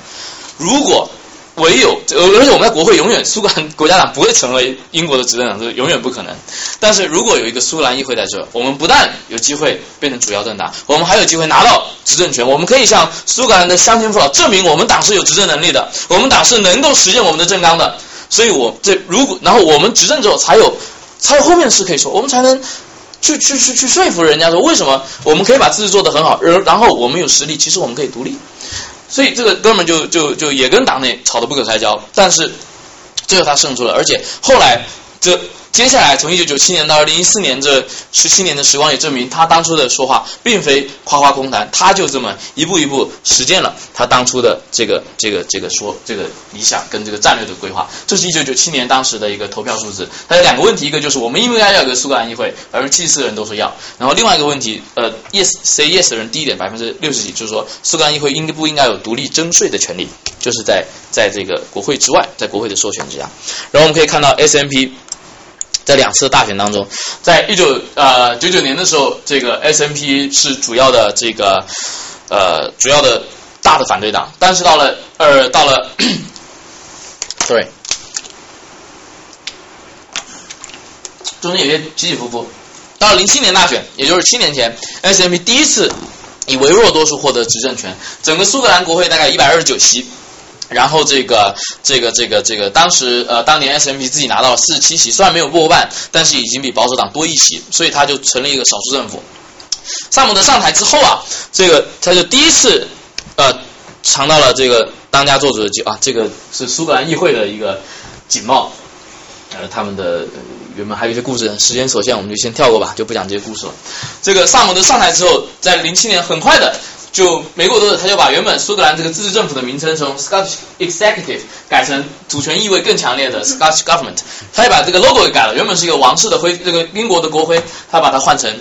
苏格兰自己的这个 St Andrews 的这个旗子。然后呢，与此同时，他还就从零七年开始，他就推动这个所谓的一个政治工程，叫做 National 呃 Conversation，就说大家一起来讨论，我们苏格兰自治政府是不是应该获得更大的自治权限，而这个自治权限能不能达到。使苏格兰足以成为独立国家的这个地步，当时他就想在第一任就想推动公投了，这哥们其实，但是当时因为他是少数党嘛，所以在整个苏格兰议会，其他的 Unions 的政党，包括工党、包括保守党、包括自由民主党联手起来封杀这个议案，所以当年他的第一个任期内，这个议案就过不了，就搁浅，胎死腹中。这哥们除了搞政治之外，他在搞这个治治理社会也是有一套的。他一上台就抓紧了这个上台的蜜月期，搞了一系列的这个这个这个这个这个，等于说让有点民粹，但是让民众真的很有感觉的这种经济措施，包括他把这个所有的我们英这住在英国人最痛恨的 council tax 就废了，就就是呃不是废了，冻涨就是不用上涨，你就是交原本的逐年调涨，但是地方政府非常重要的一个税，你住什么样的房子，你就要交这个 council tax，非常贵，有点像地价税，然后他。增加了对于地方教育、医疗、警察跟邮政资源的补助，然后对于这些苏格兰大大小小的中小企业户，就把这些八万多户的中小企业的这个这个这个商业税，要么大砍，要么就全免。然后他针对一些有标志性的、重要的苏格兰有两座大桥，他也就把这个过路费都免了。所以他噼里啪啦干了很多。就是大家觉得很明快、节奏明快、大快人心的事情，让民众很有感觉。就说他在这方面施展了他的长才。这是今年这个到独立公投前夕，他们针对华人选民做的一张一一张一一一一个一个一个大概一个一个一个一个名片吧，就大概大概这么大。然后你就可以看到它上面就讲的全是诱之以利的东西。这是对于其他选民所讲的，包括我们要建立一个。更民主的社政府呀，更有回应的社会啊，都不讲。他们觉得可能觉得华人选民对这个不关心，或者什么我们要加入欧盟啊，我们更积极成为欧盟的一员啊，我们要废除核武，他全部全是对华人全是诱之以利。然后背面写的就用英文写，背面就是如果你要这些事情继续持续的话，你要投 yes。这其实有一点骗人，就是说这个你不持续，你只要在英国这苏格兰的地方政府的权限继续选苏格兰做选 S M P 作为地方执政政府，这些事情也可以持续嘛。所以你也看可以看到说，独立公投的独立派虽然他这个言语诱人，但有一些东西是有一点浮夸的，有一点浮夸的。那那当然，独立派也会有他的理由。他就说，谁说告诉你是可以持续的？Devolution 是什么意思？Devolution 跟 Independence 不同的地方，独立派就告诉你说，Devolution 是就像刚刚您问的，是中央政权、中央国会随时要把什么东西收回去就能收回去的，所以是很不靠谱的。所以我们一定要独立，我们才能完全 secure 自己的政治前途。而且这个独立派也说，我们要一个成文宪法。这个不成文宪法，他们觉得这个太不民主了。然后，然后为什么？为什么这么多的不是苏格兰选出的英国国会议员可以决定苏格兰的事情呢？啊，所以这个是成为呃呃呃独立之后写搞一部成文宪法是呃呃这个独立派最重要的诉求。但是独立派也承诺，如果独立之后，英女王仍会是呃这个就回到一七零七年一样，英女王仍会是两个社会的共主，仍会是两个社会的国家元首。这个是萨蒙德他自己对自我路线的一个颠覆。他年轻的时候是一个 republic，他是非常激进的要推推翻君主制的。然后来还被 S M P 开除出党，然后后来他重新入党之后就就就比较 modify 一点。好，所以这个这个我们刚刚讲到萨蒙德，他在第一届这个第一个任期，两千零七年到两千一年，推动独立公投未果，所以到两千一一年选举的时候，他再度以我们要办公投作为选举大的正纲，再去选举，这次就获得了苏格兰选民的比较大程度的支持。虽然我不愿意用压倒性这个词，因为投票率不是投票大概只有六成，但是投出来的结果在一百二十九席里面，这次 S M P 呃 S M P 独立拿下了六十九席。哦，就是说他是单独过半，这是当时在苏格兰议会选制设计的时候，就是要避免这种单独过半的形象。他们做了一个很复杂的 tricky 的设计，但是 S N P 仍然胜选，而且所累积的民意能量比上一次更雄厚。当时英国中央已经是卡梅伦在执政了，那卡梅伦就觉得说，一来就觉得好吧，这个民意的这个苏格兰民意的取向，他作为一个首相，他觉得他有责任予以回应，这是一个政治决定，法律上没有说必须要回应，但是政治上他觉得，一来他觉得。我有我有必要回应苏格兰民意的诉求。第二个，他也觉得胜券在握，觉得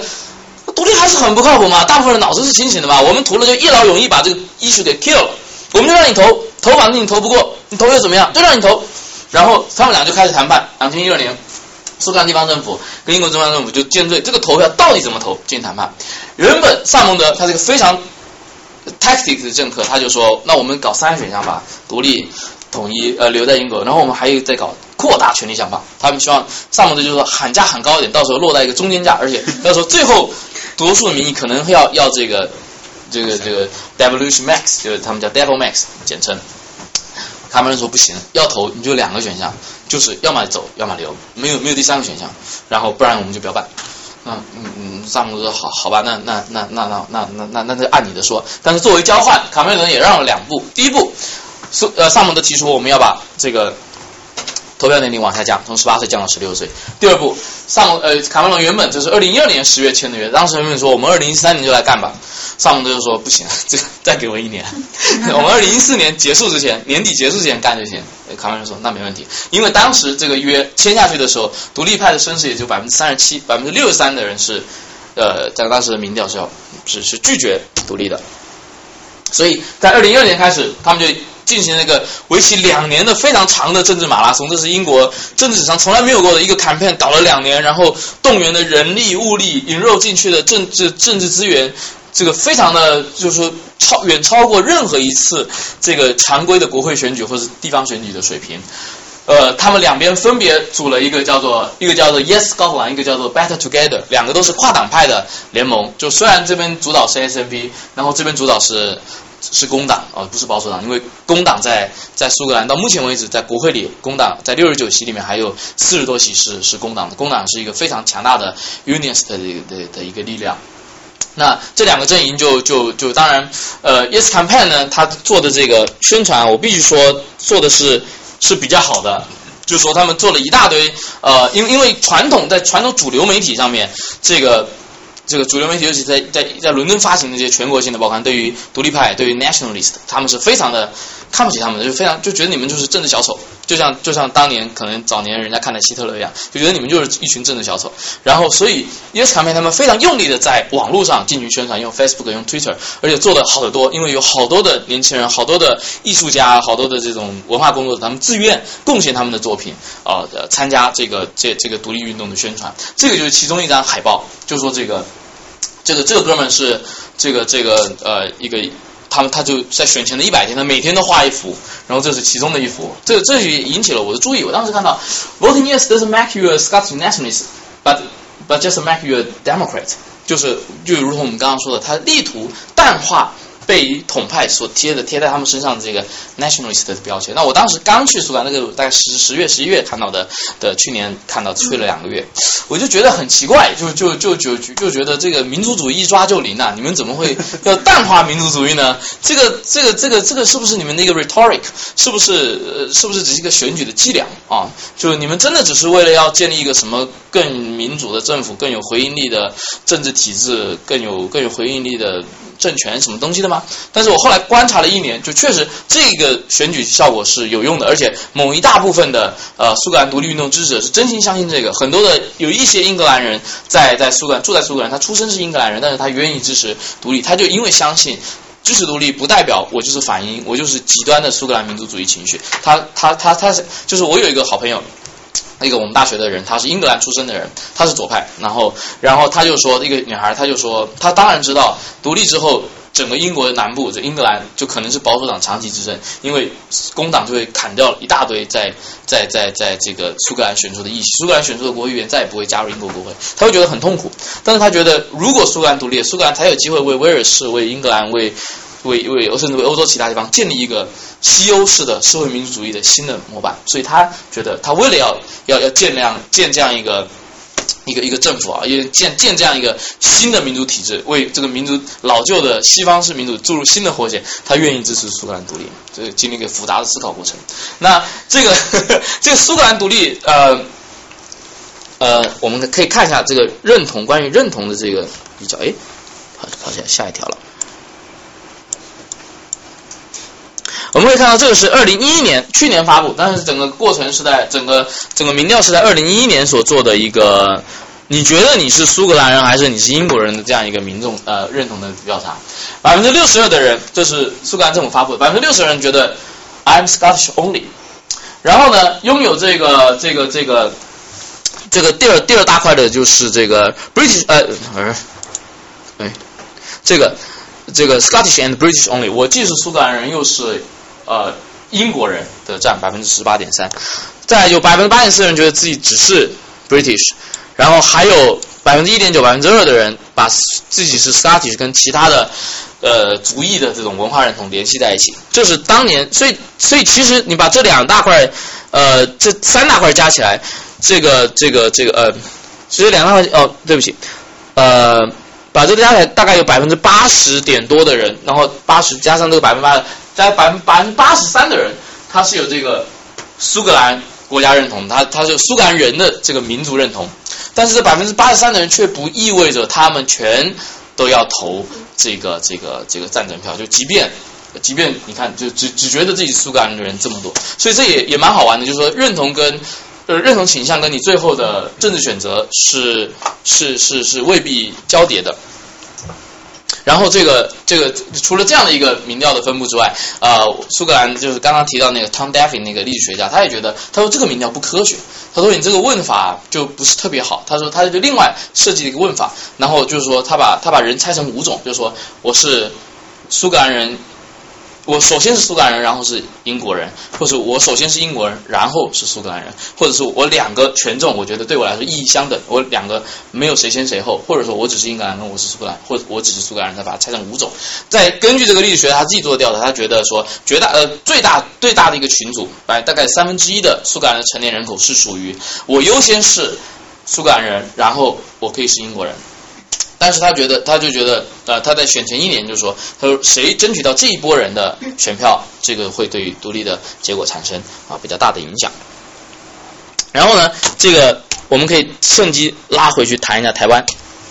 就是台湾也做过一个类似的民调，你是中国人还是台湾人，还是你都是？那这个绿色的是我只是台湾人，台湾 is only。然后这个红色这条线是双元认同，就是就是我两个都是。然后你们可以看到，呃，这个。时间点那个有点，大概到呃零六年、零七年在陈水扁执政末期跟马英九执政的第一年是两个双人认同跟台湾 is only 的一个呃一个黄金交叉点，从此之后台湾 is only 就一直往往上升上，最近一次升到了六十百分之六十一点多，呃百分之六六十点多六十一点多，然后双人认同大概下降百分之三十二点多，然后我是中国人，就是蓝色这一条，而且从呃开始当年开始做的这个九二年九二年开始做，做了二十年这个民调，从三十五，它慢慢慢慢慢慢慢下滑到大概百分之三百分之四，跟跟无反应差不多的这个这个民调，所以这个这个图有点像我们看的，哎，我请问一下，他说 Chinese 在台湾做调查的时候，他翻译是中国人还是中华？中国人，他就是为了要对对对，他这个这个是一个长期的问，就是说，其实他这个民调要问的就是说，台湾人的中国人认同还存在多少？所以，所以他这个民调就是二十几年都。根据我了解，在他们看来，中国人指的就是大陆人，中华是包括他们的，呃，差很远。呃，对，这个你说的这个概念也是最近大概十几年、十年、十几年内。所形塑的一个一个一个一个一个新的新的概念，就以前的中国是包括就是中华民国和包括台湾大陆在内，但是后来呃呃在台湾的这个话语的操作、传媒还有这个政治优势、政治的这个操作，就把中国他者化，就中国变成一个他者，中国不是我，我们都是华人，或者我们都是中华民族，但但我们不是中国，我们是台湾，就是就是就是过去很短的时间内的一个一个大概不到不超过十五年的一个一个一个现象，一个定义。所以这是这个这个图就类似我们刚刚看到那个报纸上的那个那张大图，但是为什么到今天国民党还能执政呢？然后还能执政了两年呢？这就跟另外一个图有关系。这个图我是在这边，我们可以看到另外一个民调，很好玩的。哎，都，哎，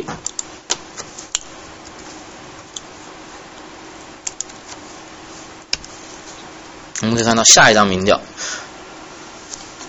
就说这是去年三月做的一个民调，离现在有一点远，就是刚好就是在今年三月台湾的那个学潮之后，可能有点变化。但是他这个民调就换了另外一种问法，就跟我们那个刚刚那个苏格兰那个老师做的问问卷一样，他就说这个他这个民调的前提啊，就先假设所有人都是台湾人，就台湾人就我不用再问你是不是台湾人，因为会接到电话的人都是台湾人。然后他把这个 这个选项分了一下，就说你可以选你是台湾人也是中国人，或者你是台湾人。也可以是中国人，然后或者我是台湾人，但人家说我是我中国人的，时候我不必否认，或者是我要很积极的，我是台湾人，我人家说我中国人，对不起，我要否认，我不是，然后还未表态，这样做出来就好玩了，这样做出来，你就看到前面啊三种这个这个所谓的从这个第一种积极认同到中性认同到这个不必否认的消极认同，这样加起来大概百分之六十三，就是说，然后真的很坚决说对不起，我不是中国人的。在这个民调里做出来只有百分之二十二点九，所以这也可以看到说，就是认同这个东西在台湾，就是您刚刚说的那个问题，它有一点是有一点权宜之计，就是大家就是。呃，为了人际交往的方便，比如说，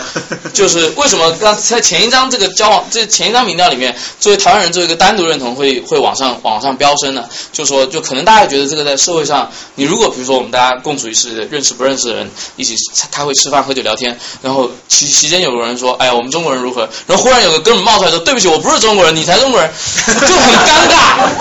就就就你不知道在哪哪个时候会会冒犯到一些人的政治情感。所以后来就，如果你在台湾社会，那就我们是台湾人的话，你就你选择我们台湾人或者我们台湾这样的一个论述，它变成一个方便的论述。即便他自己不排斥中国认同，或者说他不否认自己中国人，但是他在面对群众，包括尤其是我们的政客，还有我们的大众传媒，他在面对普罗大众的时候，他为了要把这个增加这激起反对或激起质疑声浪的这个机会减到最低，所以他慢慢慢慢只标举台湾这个 identity，这个是。呃，台湾这个认同结构发展非常有意思的一点，就是它是很很权宜的啊。好，就是这种调查？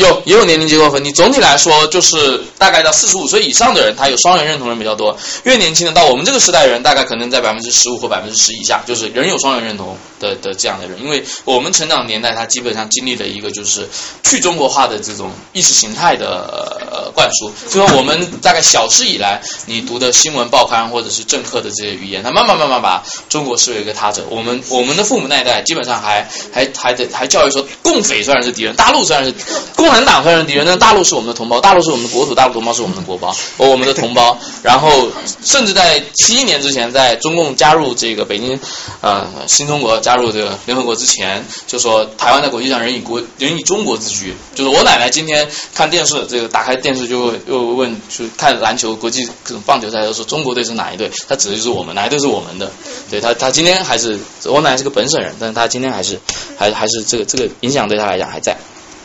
好，我们后面可以简略的看一下几个我们刚刚说的很这个这个我们刚刚说大部分这种很多的苏格兰艺术家积极投入的这种海报，这是这一系列海报是苏格兰今年这个海报大赛这个 这个这个呃呃评奖的前十名作品。像这个你就会看到这个 iPad i 就是苏格兰盖尔语的那个 yes 嘛，然后然后它里面就有了。就我们又为什么要独立呢？我们要更好的保障我们的 NHS，就是英国的这个国家这个医疗服务体系，就是类似全民健保那样的东西。那因为在苏格兰，它可能也在英格兰，在保守党政府的执政下，慢慢走向一个呃，这个叫什么？这个私有化的路程。那独立派就说，如果我们要，我们唯有独立，我们才能保障它继续是一个公营支出的过程。然后他们要反核，要 remove 的这个 trident，要把这个三叉戟拿掉，然后。然后我们要 safe environment，我们要 end poverty，就什么你就感觉反正这个独派就是个大统一战线，独立是个筐，什么都能往里装。就是任何对现状有一点不满的，你要搞环保的，你搞反核的，你要搞这个苏格兰民族主义的，或者是各种人，你只要对现现状有不满，你都可以把这个这个这个气，就是你都可以被就是独立的这个正义里一定有一句话能够打到你的心房。这也是后来这个在最后的投票前，保守党就党魁麦卡麦伦就急了，他也知道。呃，苏格兰人民讨厌保守党，他说你大家千万不要把这个，你可以恨这个 effing conservatives，你们可以恨这个该死的保守党，他自己的原话，你们可以恨我们，然后但是你们不要为了就是就是那个为了要踢我们屁股一脚，为了要 kick us ass 或什么之类的，就你不要为了这个处罚我们，你就去投 yes 票，因为这个不是一次，这不是跟一般的选举不一样，它是回不去的选举，你永远没有再反悔的机会，你跟你你不喜欢我。我不会干一辈子。你不喜欢保守党政府，保守党政府不会干一辈子，不会一直干。但是如果你要把这个联盟分拆了，那我们这个联盟三百零七年的人类用统派的话来说，人类历史上最伟大的政治联盟 就再见了。我们可以看其他的这个呃图片，哎，然后这张我也很喜欢，这个是你就看到苏格兰他希望自己被 independently mark on European map，他想要飞向欧盟。要这个 这个，你看他画的这些什么北欧国家，他一方面就是追寻那种社会民主主义的这种这种这种愿望，他们希望建立一个北欧式的福利社会，更公平的社会。然后他们也画了这个爱尔兰吧，我觉得可能是向往人家，还爱尔兰跟加拿大这种独立的当年独立的这个历程。不好意思啊，哎，等一下，哎，他们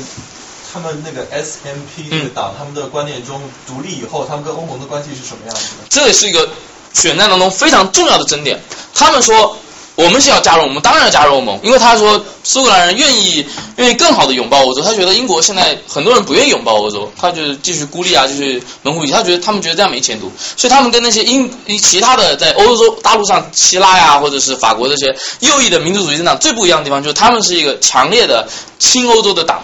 但是呢，这个欧盟的成成员资格问题就是整个。独立辩论当中，除了货币之外，除了英苏格兰到底能不能继续用英镑之外，第二个最重大的问题就是苏格兰到底算不算是欧盟的会员？会员就苏独立后的苏格兰要不要重新申请加入欧盟？要不要跟那些中东欧国家一样，然后重新跟英国的呃重新跟既有的会员国开始重启谈，一个一个去谈？那 A C M P 就说不用啊，这个我们现在都是欧盟的。国民啊，我们这些人都是欧盟公民，你怎么可以去开除我们的这个我们这些人享有的欧盟公民身份呢？他觉得我们可以自动继承，就是英国一席分成两块，就这样。那英国就一直告诉他们没戏，你们独立你们就跟人家那些新国家一样重台。所以这是这是除了货币问题之外的另外一个非常大的争点。货币问题也是一样的逻辑。苏格兰的苏格兰人就说，苏格兰这个独派就说，反正没有人能够阻止我们。用英镑，每一分我们账户里每一分英镑都是我们英我们苏格兰人民自己流血流汗赚来的，没有人能够阻止我们继续用英镑，哪怕哪怕这个英国的中央政府不同意，那英国中央政府就是从二月开始就明显摆出一副不同意的姿态，这个这个这个这个始终没有松口，就说对不起，你你你用了英镑，你就算要用英镑，我们也不会准许英格兰银行、英国中央银行。呃，跟跟就是说，作为苏格兰独立后的苏格兰的这个其他的金融机构的最后的这个还款，这个最后责任机构，所以这个这个货币问题跟欧盟问题几乎是整个两年多的 campaign 过程当中，呃，辩论的最激烈的问题，而两方的政客也针对这套问题形成了一套非常完整的 Q&A 问答，就是都是安慰支持者的，就是到最后因为这个事情呃还没有发生之前是没有定论的，这个欧盟执委会他们也非常谨慎，基本不表态。只有欧盟的前啊、前首脑就是巴那个巴罗佐，他退休之后，他卸任之后才说苏格兰这个事不靠谱，你们得重新谈判。然后其他的现任的官员就非常谨慎，非常中立。然后这个英国中央政府在货币问题上，因为他不能在这个事情上松口啊，他一松口。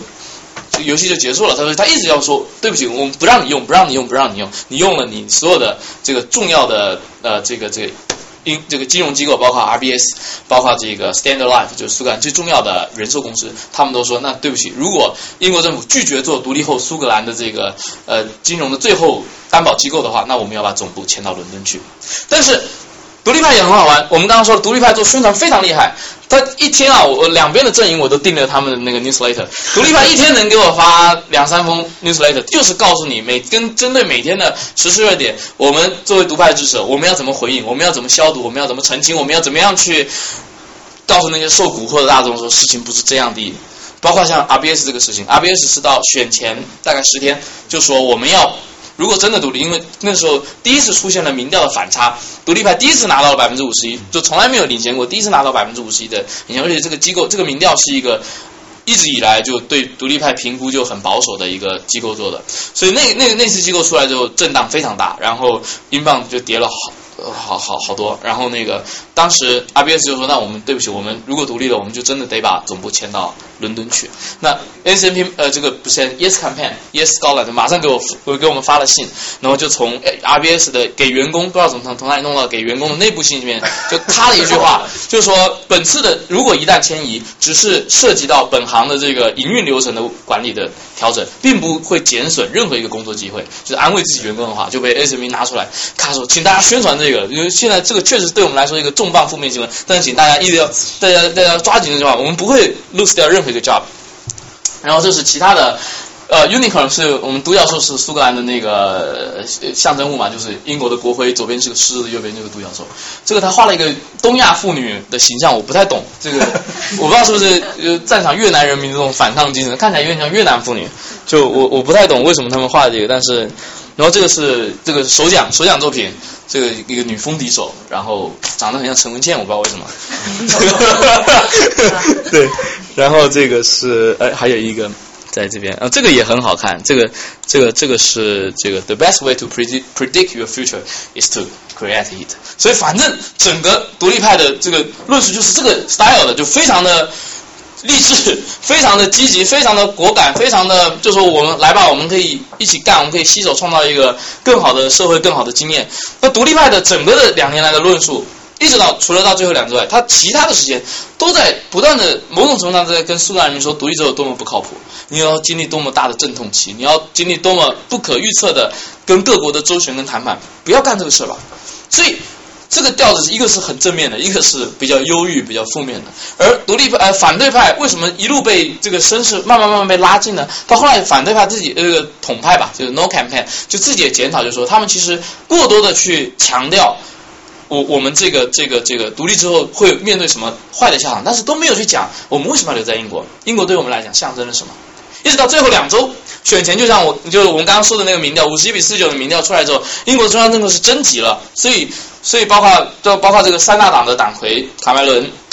呃米利班跟这个克雷格副首相，就是三个人都跑到苏格兰宣讲。然后前首相呃布朗他自己苏格兰人，他也最后关头也跳了这个 campaign，不断的去回忆，就是。就是说，就是说，布朗他当时的演讲就说：“你去苏格兰的，你去欧洲大陆的任何一个二战战场，没有一处不是苏格兰、爱尔兰、威尔士人、英格兰人躺在一起的。当年这些年轻人受伤的时候，没有人他们会去问你是苏格兰人还是英格兰人。如果今天在这样的一个全球化的社会，我们如果决定分拆我们的国家，这对全世界象征了就传出一个什么什么讯息呢？难道是这种激进民族主义又要重新呃重新从这种火焰又要重新扬起了吗？这是布朗的话。然后这个另外一个那个伦敦那个市长啊叫什么？一下忘记了，那个头发很乱的那个。对，Johnson，对，Johnson，他就他姓什么？就姓江什么？反正就是那个伦敦市长，嗯，对，然后他就他也说，就说他也写了一篇非常好的文章，他就说每年他在伦敦市政厅都要主持这个英国的这个移民的规划规规这个这个这个规划的典礼，然后就成为英国人嘛，然后就他他都要说，呃，我都会很骄傲的跟他们说，成为英国人是你们这一辈子能够做的最能够拥有的最好的最棒的一件事情之一，你们现在做到了。他说如果苏格兰独立了，我以后这个话怎么去跟去跟这些人说？我以后要怎么去说这个话？然后他就说。不列颠是以这个概念，是是是我们我们是代表的民主，代表的法治，代表着独立的司法，代表着我们最早世界上最早废除奴役这个奴隶制的国家之一。我们的幽默感，然后我们的冷静。然后他说，如果苏格兰走了，不列颠这个概念就不存在了。不列颠是苏格兰跟英格兰一起创造的。如果苏格兰选择走，我们就杀死了 Britain 跟 Britishness 这个概念。卡麦隆最后时间也说话，卡麦隆也知道这个这个。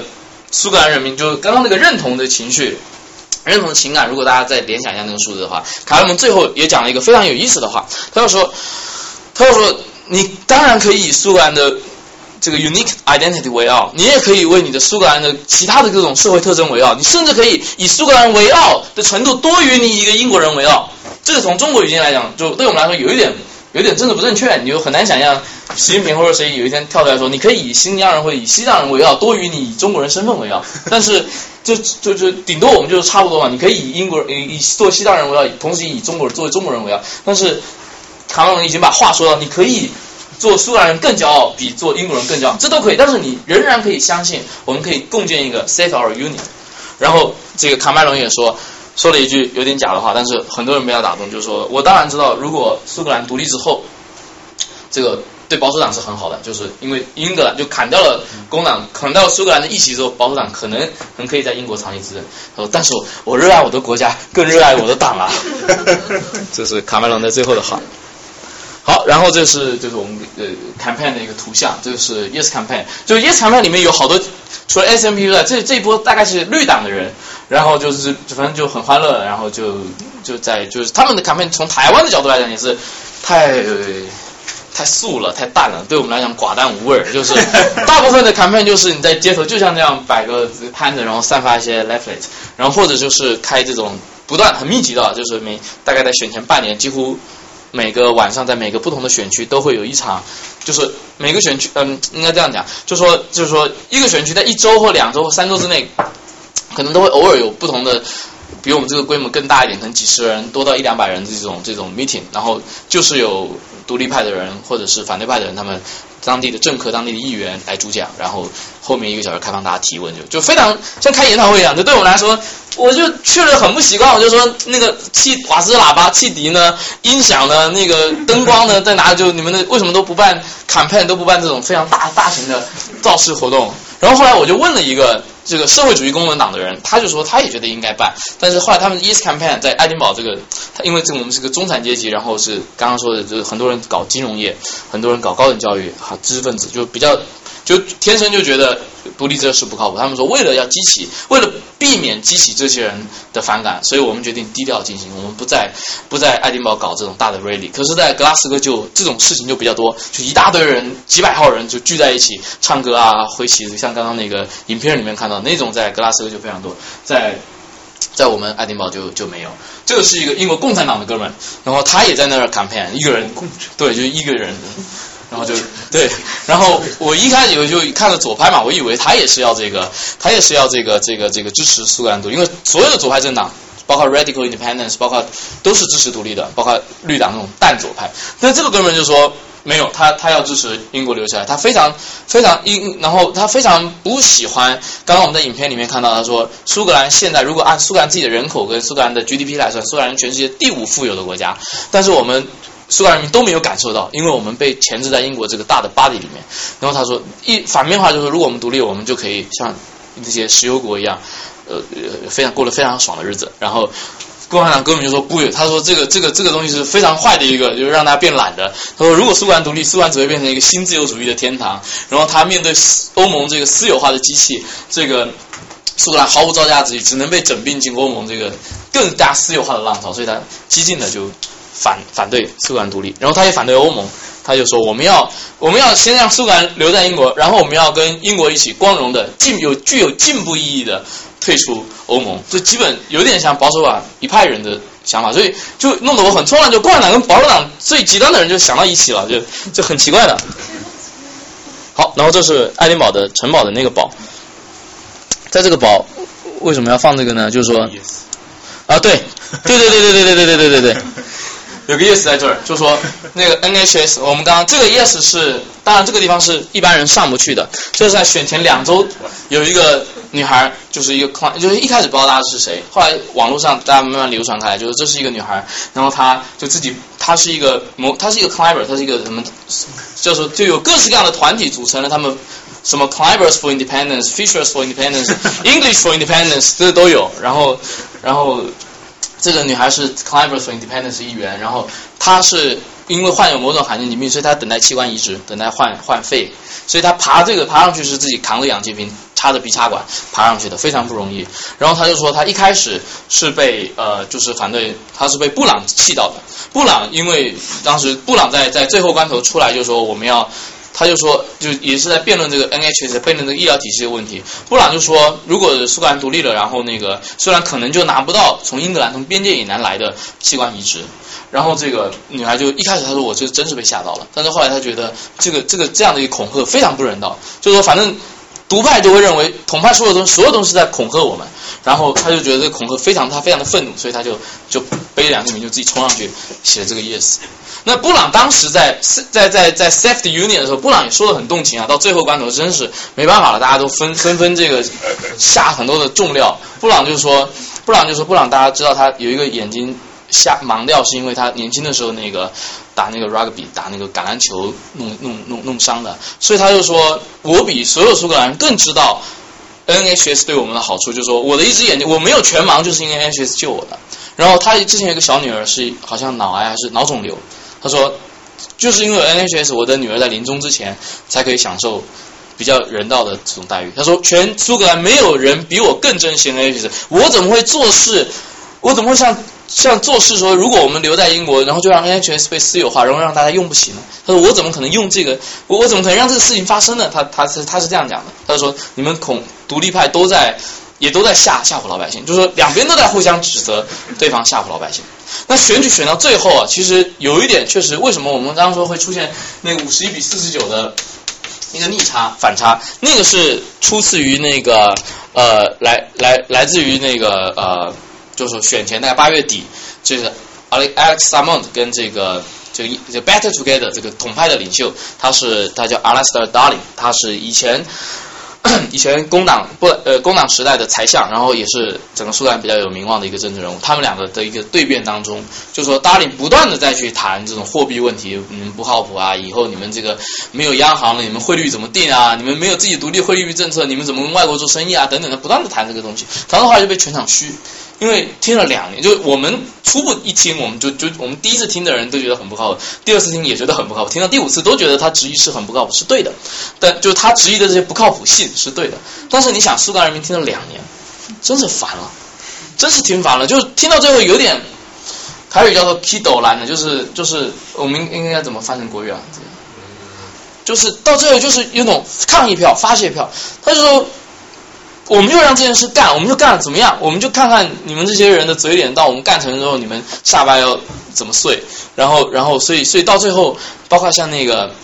萨蒙的那一次就是这样，萨蒙德那场辩论中，他就完全不回应这些实物问题，他就问达里，他就说：“那这样吧，如果我们独立的时候，你要不要加入我们 Team Scotland，然后去跟伦敦谈判？或者说你承你同不同意？不管在任何情况下，不管怎么样，不管我们像巴拿马这样位居美国社会用美元也好，或者他说你到底同不同意苏格兰人有权利继续使用英镑？他就问，你就你就回答这个问题。”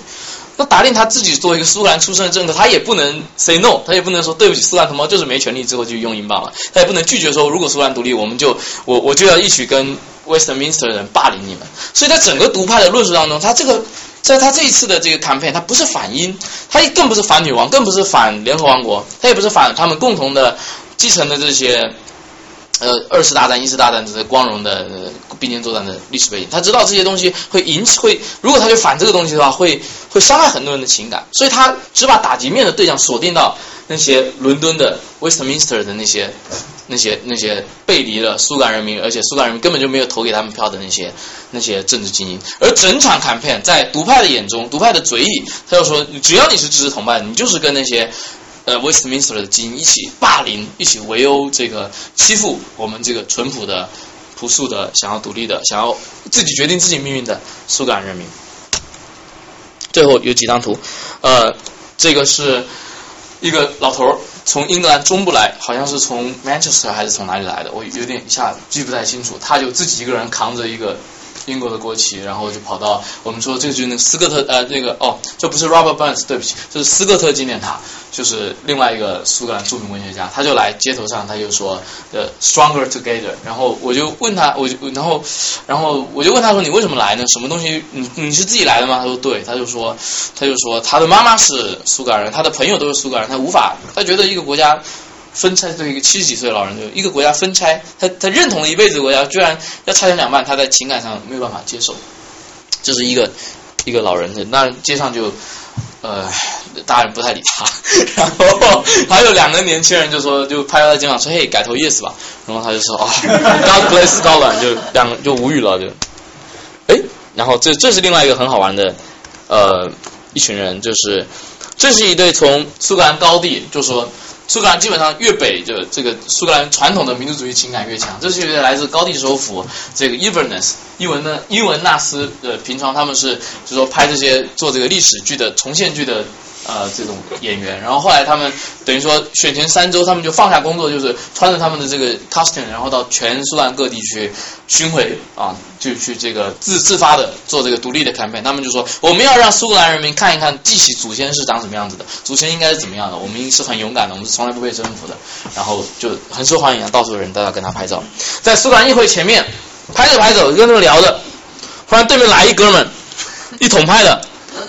就是。又是跟那个老头一样，另外一个人就是就就就狭路相逢了，就他们也很尴尬，他们以后他就跟着老他那个太太就跟他老公说，哎，那儿来了一个人，然后我我也我也觉得很妙，我就不知道他们会怎么样。后来他们就其实呃非常文明的，非常两个人笑呵呵的就走向了彼此，然后这个太太 太太还一边拿这个旗子边走边唱歌，帮自己打鼓咚咚咚咚咚，他就一副要上战场的那种感觉，然后。他们在一起，然后就亲切的握了手，然后，然后就喊我去帮他们拍了合照。所以这一幕其实我是很感动的，就是说我虽然大概预料会的，他们不可能骂街，不可能打起来，就两个人都是看起来都是善类嘛，都是都是好人，但是但是他们就非常自然的，就是就是。也就不管怎么样，他们就说，至少在拍这张照片的时候，他们是 better together 的。然后，我觉得，我觉得这一幕 啊，在国际友人面前，对对对，在国际友人面前，就展现一下这种英国的文明、政治文明。我觉得我还是蛮感动的。就是说这一幕，我觉得我会在我心里会记得很久。就是说，即便他们，就即便这个老太太前前一秒钟还在跟我讲，就说英国人怎么样让我们忘记我们是苏格兰人，只让我们。只让我们做英国人，他说他自己写那个写地址就是 Everness Scotland，然后后面他就没有没有写别的东西，然后呢信寄来的时候就是就是 Everness UK，他说我根本没写 UK，谁跟你 UK？然后他前一秒还在跟我讲这个，但是后一秒他还是非常有风度。对，然后这是当天投票早上的现况，早上七点钟投票，我在六点五十五大概到了我们家附近一个投票站，一群哥们儿已经在那投票了，然后那天早上问了大概十几个人，有。超过大概约十个人就说我为什么？我就问他你们为什么来投票？他们都说我等这个事情已经等了一辈子，我等投这张票已经等了一辈子。可以想象他们都是比较激激情的 yes 的支持者。这是我们的附近的一个看板，这个就就你就看到 yes 人他是很愿意表态的。虽 然这是在英这这是爱丁堡，这是一个最后投出来这个 yes 呃 yes 只达不到四成的地方，然后 no 拿了拿的百分之六十几。但你就看这个这个板子上就说。Yes 人很高调，就说 I want to vote yes, yes me too, me three, me four。然后就前第一个就很 很惨，vote no thanks 就就就很很孤单。但是您可以看到说整个气味就是，哦对，可以放大一点，就是 before I die I want to，然后只有第一个人说 I I want to vote no thanks，然后其他人都说我要 vote yes。对，所以你就看到 yes 人他是很愿意跟你分享他的立场，即便到投票当天，那天还是可以 campaign 的。所以愿意别那个投 yes 人，他是别了一个他的那个大的那个 badge 在这边，然后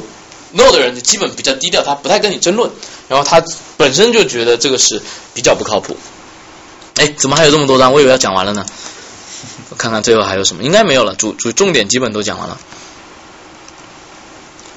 哦，对，然后就是苏格兰的国家档案馆，所以我们在好多地方都是英国旗跟这个苏格兰的旗并并悬，然后英国旗它会在一个比较高的位置。只有我们就一年有一一个一个日子，就是苏格兰的那个 Saint Andrews Day，就是相当于他们自己的国庆日。他们苏格兰政府就通过了一个法案，就是说所有有挂旗杆的地方都得挂下面这个苏格兰的这个自己的国旗，就一个地方例外，就是一个地方不听，就是爱丁堡城堡的那个顶端有一个最高的旗杆。就是因为那个地方是英军的驻扎地，就是整个苏格兰英国军队的精神象征地，还是精神象征的总部，还是在爱丁堡城堡。所以英军就说：“对不起，我们是是军队，我们不受苏格兰地方政府节制。”所以在苏格兰的首府，在一个全首府最有象征意义的地方的一个最高处的旗杆，那天还是不不愿意挂呃苏格兰的国旗，所以统派跟独派常年为了这事情吵架。后来那边就弄了两个旗杆，就是一人生一个，就某种程度上解决了这个问题。然后在独立当天，独立那前后几天，同样是在苏格兰国会前面的广场，就是全世界分离主义的一个大聚会，包括苏格兰人，包括来最多的是加泰隆尼亚人，然后这个是库德斯坦，就是伊拉克北部跟土耳其边境有一群库德人也想独立建国，然后这个是巴斯克人的的那个嗯呃的的旗帜，对，然后这个是。就是另外一个地区，西班牙另外一个也想搞搞独立的地区，就反正大家都在那边，呃，等于说为苏格兰人鼓劲。虽然最后，虽然他们的路数很不一样，像加泰隆尼亚完全完全就是因为完全是以加泰隆尼亚语作为非常重要的一个独立诉求，或加泰隆尼亚独特的跟西班牙其他地方不同的文化。那这个苏格兰的策略这一次已经跟他们很不一样了，但是他们就觉得还是一个激动人心的事情，就跑过来支持他们。那当然没有雪山狮子旗。哎，这这也也就真没有。这个我们还讨论说，为什么没有雪山狮子行？倒是后来有人拿了个台湾的旗子放在下面，我弄得我弄得我有点有点奇怪，有有点有点，因为因为这个事情在台湾是这样的，台湾台湾人民怎么看这个事情呢？呃，啊，台湾不存在独立的问题。对，就是说。呃，一般人关注这个事情的人都会，可能像大陆很多公知说啊，英国好文明啊，好民主啊，然后那个中共永远不会让我们搞这个的什么的，但是。头脑真的比较清楚的那种台独的人，他就会说，他就很排斥台湾跟苏格兰被放在相形并列，因为因为苏格兰他现在仍然是在英国里面嘛，他是从英国里面争取独立。那对于那些真正死硬派的台独来说，就是他就觉得台湾不应该向任何人征求争争取独立，台湾已经独立了，然后台湾要的只是做就达到更多的国际承认而已。所以反正这个独立就失败了。这个萨蒙德这个这个人家开玩笑的就把这个苏格兰的我们苏格兰用的英镑跟英国是。印的不一样，我们有自己的花色，然后有人就印自己把萨姆都印在上面，说他作为建国国父的梦碎了。然后英国女王仍然会是这个，你可以看到是非常，英国女王她仍然会是这个苏格兰的国家元首。那这个是这个是女王在这个苏格兰这一幅很漂亮的油画，藏在苏格兰国家的 National Portrait Gallery。然后她是在苏格兰的这个山光水色之前，她带着。深绿穿着深绿色的属于苏格兰女王的长袍，然后挂着一个大计花的勋章，就是计花那个是苏格兰的国花，就是英国是玫玫瑰，然后呃，英英英国英国两个象征，英英格兰有玫瑰跟百合，然后苏格兰就是那个那个那个计，然后所以英国人对呃对王室，因为苏格兰人对王室还是挺那个的，挺。挺就是要对现任的王室还是挺热爱的，就是说，包括包括苏格兰女王，她自己也说，每年夏天苏格兰女王会自己到到到到这个苏格兰去度假，然后。会在苏格兰爱丁堡正式的住一个礼拜，在一个行宫里住一个礼拜，然后在在包括投票选举的举办的前后，女王就在苏格兰，在一个别墅里度假。然后每天早上九点钟，呃，女王还会叫那个那个 bagpiper，就是我们苏格兰那个吹风笛的那个，就在她的不管她住在哪里，就会在她的窗前每天九点钟吹十五分钟。然后然后所以统派有一些写手就说，一个女王为苏格兰做了这么多的事情，到明年九月，女王就会超越。这个这个这个维多利亚成为英国史上在任最久的女王，她的统治的那个这个这个这个 turn 就就更长了。他说：“你们怎么忍心在女王为了国家 干了一辈子，然后带领我们从丘吉尔时代走到卡梅伦时代，然后你愿意你要让她在这个政治生涯的这个尾端，你要让她经历这么一个很心碎的事情。女王的妈妈还是苏格兰人，你们忍心吗？对，然后对，反正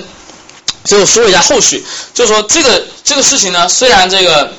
这个萨蒙德在投票，呃，我们当天是那天投票的时间非常就开票。呃，晚上十点结束，十八号晚上，九月十八号晚上结束开票之后，马上就连夜进行投票。大概凌晨两点多，我看了一下几个小镇，就是说独派该赢没赢的地方，呃，这个这个这个出来，就就该赢没赢，或者是赢的不够多的地方，一就很明显，你就知道啊，这个独派大概是没戏了。然后到大概到凌晨五六点的时候，呃，已经局势已经很明朗。在早上六点，萨蒙德就到原本一个要办庆功宴的一个。国会旁边的一个场合，就正式的宣布败选，就宣布他接受苏格兰民众的这个抉择。他就说，苏我接受苏格兰人民在现阶段不选择独立的这个决定。然后后来到中午，他到到了当天下午，到了那个是已经是十九号了，到礼拜天，呃呃，对不起，礼拜五，十九号是礼拜五，礼拜五的当天大概三四点，他就发了一条声明，他就说他会准备啊准备辞职，他会他会这个把把这个干了二十年的 S M P 的党的党党魁的这个职务。交出来，然后他，然后在交出来之后，他也不会继续再当这个苏格兰首政府的首席部长。那他最有可能接班人就是旁边这个，现在才四十五岁，但是已经当了他的副手，当了十年的这个 Nicholas Sturgeon，这个斯特金，然后他已经磨刀霍霍，准备接手。那他也认为，就是说，他虽然知道这次他，即便在公投之后，他的表态是，呃呃。他仍然相信独立，长远来说是对苏格兰最好的路，而且他也并不排除在未来可能选举里把再次举办独立公投作为一个作为一个选项。那萨蒙德也就是说，我们这一代人就是他自己，他现在大概五十九岁，风华正茂要退休了，就是以中国政治标准来讲，五十九岁是鼎盛之年，但人家已经干了二十年了，然后呢，人家不想干了。这其实他也已经就怎么讲呢？虽败犹荣，就是他把这个 SNP 从一个边缘政党变成首次执政党，把两仅仅在两年之前只有百分之三十七的独立的选项拉到了百分之呃百分之这个达到了百分之四十四，甚至百分之四十四还是比选前很多的民调，很多选前民调会 suggest 说这个结果可能是百分之五十二对四十八，五十三对四十七这样的一个非常接近的，它等于说在政治上变成真正可行的选项，这个是它的一个没有它。呃，这个是我们可以想象是是干不了的。虽然也有很多人因为不因为讨厌他，不想让他变成国家元首，最后去投了 no。但是某种程度上，萨蒙德他是当代，他也算是某种意义上名留青史。而且更重要的是，在在独立的前夕，独立公投的前夕，呃，英国中央政坛的三大党，这个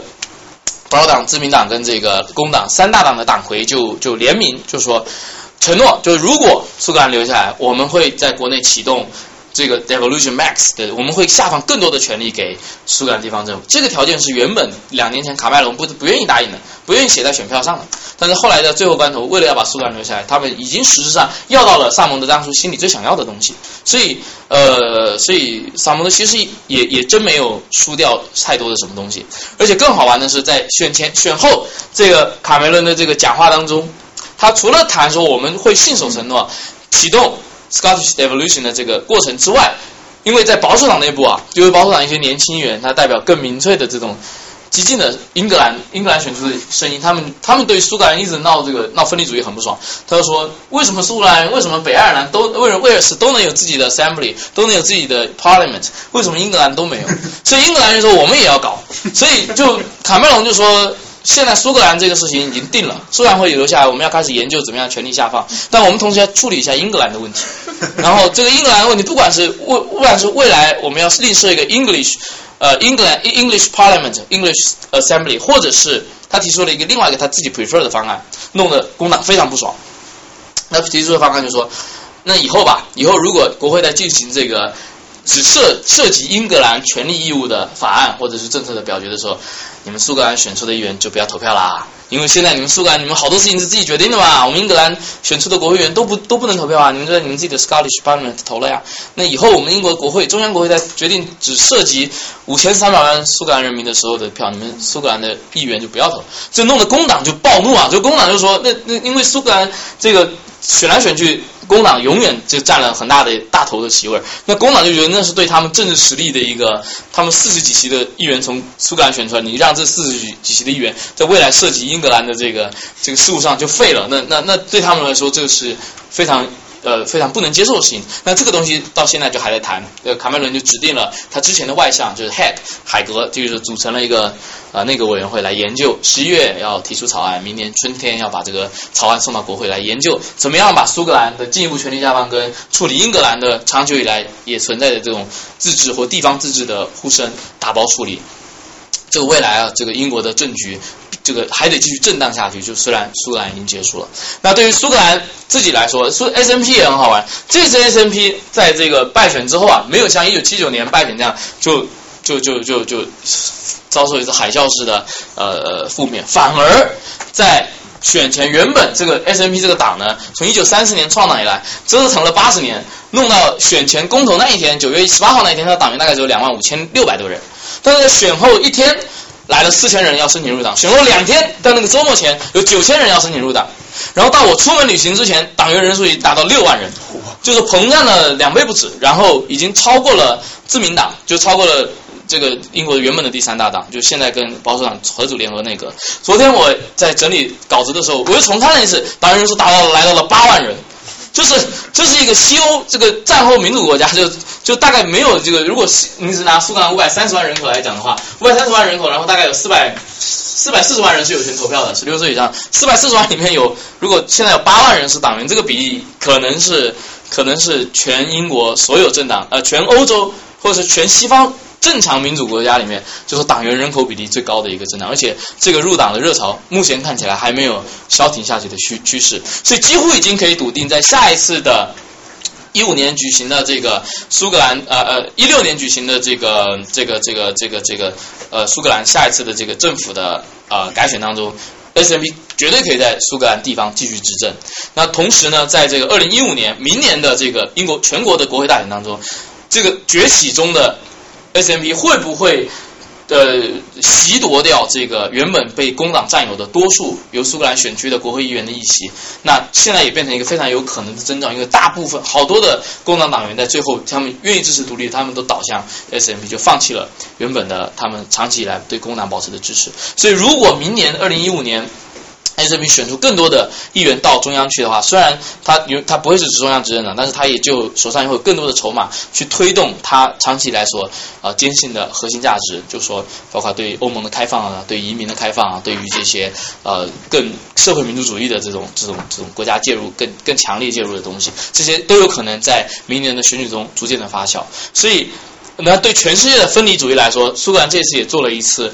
蛮耳令人耳目一新的示范，就是说你从头到尾没有流血，没有砸窗，没有射一颗子弹，然后基本平和，而且他们用一个新时代的那种。这这所所谓的公民民族主义的的的这种，而不是文化民族主义的这样的诉求，来重新包装我们为什么要独立啊？我们为我们独立并不是因为我们都讲盖尔语，我们都是流着苏格兰的血。他说不是，我们是因为我们一起住在苏格兰，然后我们有权一起决定我们这个地方要怎么管理，我们这个地方要采取什么样的制度。不管 S M 就是就是说，我们不会成为永远的执政党。如果苏格兰独立之后，我们不管以后选的是一个。这个党那个党选了一个好的政策，选了一个坏的政策，所有的所有的政策都是我们苏格兰人民自己选出来、自己买单的。而且我们不喜欢，我们不喜欢的话，我们下次大选我们就可以把全部换掉。就是这个 S M P 这一次，等等于说他自己也做了一个很大的华丽转身。这个这个党从三零年代到到现在，那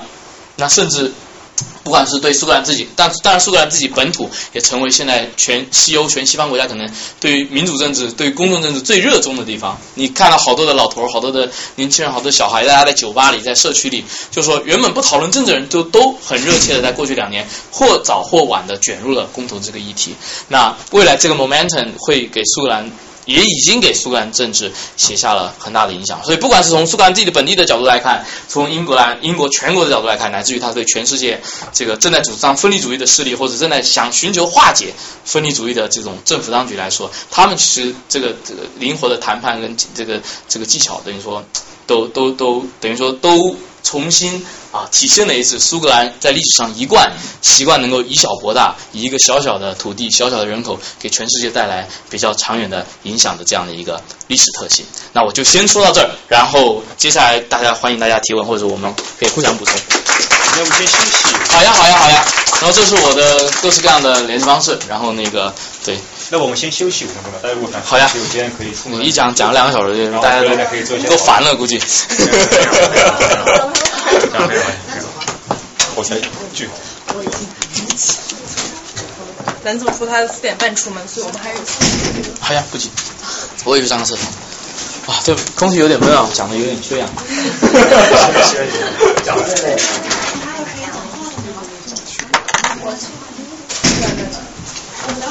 哦，你们还得接朋友吗？行啊行啊行啊，我现在没有网，但是你可以。我看到了，对对对。八七。嗯。这个教室里有 WiFi 啊，你可以用。是吗？二十七岁，比想象中的小一岁。我问了一下，然后说你不能有这种电话就是它是有 WiFi 这边。哪个？这是 guest。啊，不是别的密码，我以为是我的手机。真的？真的？哦，是吗？哎，好像是有 WiFi。你不回到本来啊？不回到这边其实是有有有 WiFi 的是吗？有 WiFi 的，对，我加一下吧。好呀。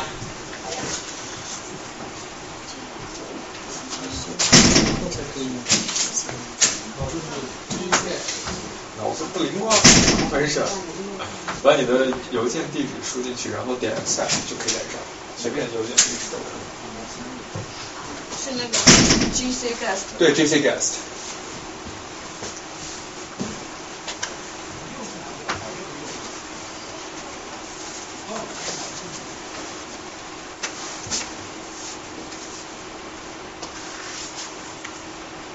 没收到啊，没点 accept。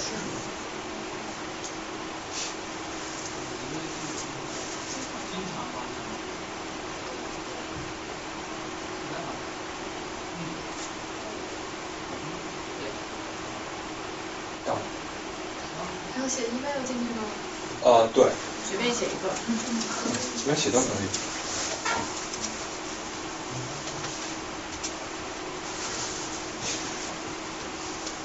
你的那个 service 是你的手机网络的 service，跟这个没关系。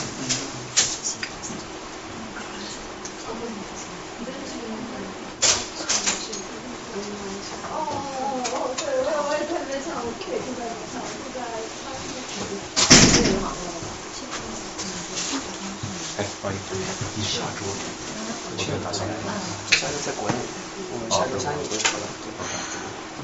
我下周不在，我嗯，我我不好意思，这个这个我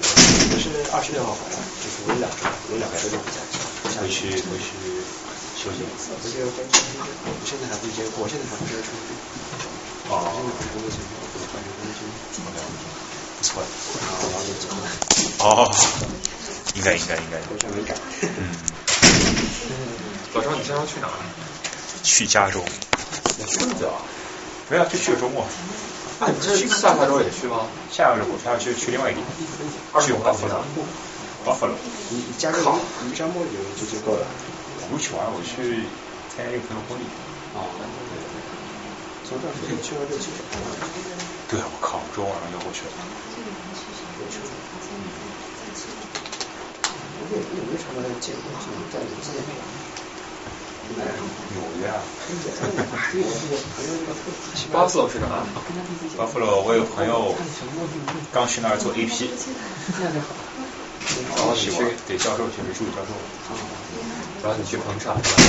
去玩吧，他们买他们买的房子，他们是造房子，就是现买啊，现买地的，对，往前的，这是你造好的。呃，我去的时候已经造好了，现在没有，我去的时候快造好了。对，对，我觉得国际从从大概十几个人，所以说有的买太贵，买太贵接破产，每个人一百一百多美元。纪念品啊，纽约特色的还是美国特色？美国特色纽约。你可以买那个 I love 纽约纽约那个。哦，那个比较土啊。我去，我之前去那个现在那个买点。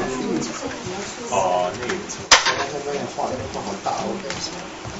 那画得你你得你要怎么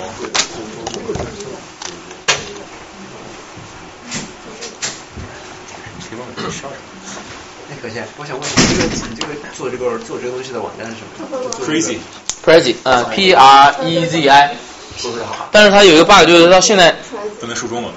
对，它没有没有中文化，所以然后我 PPT 就是做编我我不会，我以前见过也类似的。我们原来有人用。但这种是不是，比如说你如果是图片表达形式的话，会比较有利？对。呃，对，因为因为它的那个字形，然后它的那个它的字很简陋，它的字就它字体没得挑啊。没得挑，然后因为我是试用版了，我是非会员版、免费版，会员版可能可以挑，但是但是不能挑的话就只能这样，但是但是但对，就是对图片表达形式会。它这个超爽的，你不用下载图片然后再插入，你可以直接 Google 然后直接就插。哦。哦是吗？对。哦，那我不知道，没然后直接自己画路线的。呃，自己画路线或者用它的模板都行，特别好用。这个什么软件呢？这叫 Prezi，嗯，P R。这不是个软件，是个网站服务。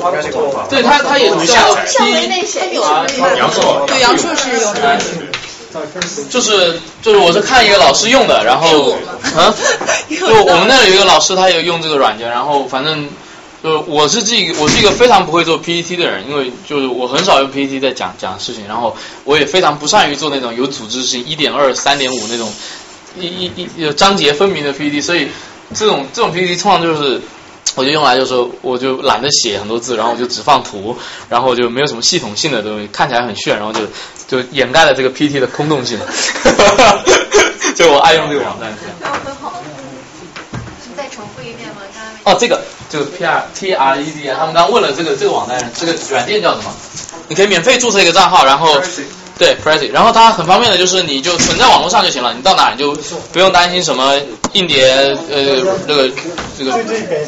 Flash 用不了，担心没有网络。对，呃担心没有网络，对，所以这个就是你可以存在网上，你可以下载下来，然后像我这个就我这次就没带身上，我就存在网络，然后就到哪就能打开来。以后要不要再谈一下关于台湾的？就让大家问吧，等会我讨大家如果谈到什么对台湾有兴趣的事情，我们也可以就交错的、交错的谈。对，行。大家可能现在有各式各样的问题。我我我。那我们那我们现在开始，对，我们开始开始继续吧，大家可以自由讨论啊，提问。我有一个非常我觉得非常感好奇的问题，就是说苏格兰在搞公投的时候，特别是北爱尔兰那个，就是我觉得北爱尔兰问题也对也很大吧，就以前历史撒切尔对他那个镇压也比较厉害，嗯，他们没有什么反应吗？呃，北爱尔兰是这样，就是说北爱尔兰他们也关注，然后但是因为现在在北爱尔兰的那些人呢，就是就是就是呃，可以给他们找给他们找一下他们的图片，就他们来了一波人关注这个事情，就是说因为北爱尔兰都是当年会留在北爱尔兰，没有加入爱尔兰共和国，都是他们对王室特别忠贞，然后很多是那个就是不信爱尔兰的天主教，然后都都是信那个。都是信新教的，所以，所以当时在这个选前了，就来了来了一波人，来了这个，哎，来了一波人叫 Orange Power，或是叫，就是他们是一群来自源自于爱尔兰的工人清教徒的团体，然后就在就在这个这个这个这个呃，在在爱丁堡办了一个比较盛大的游行，然后呢，哦，怎么是这样？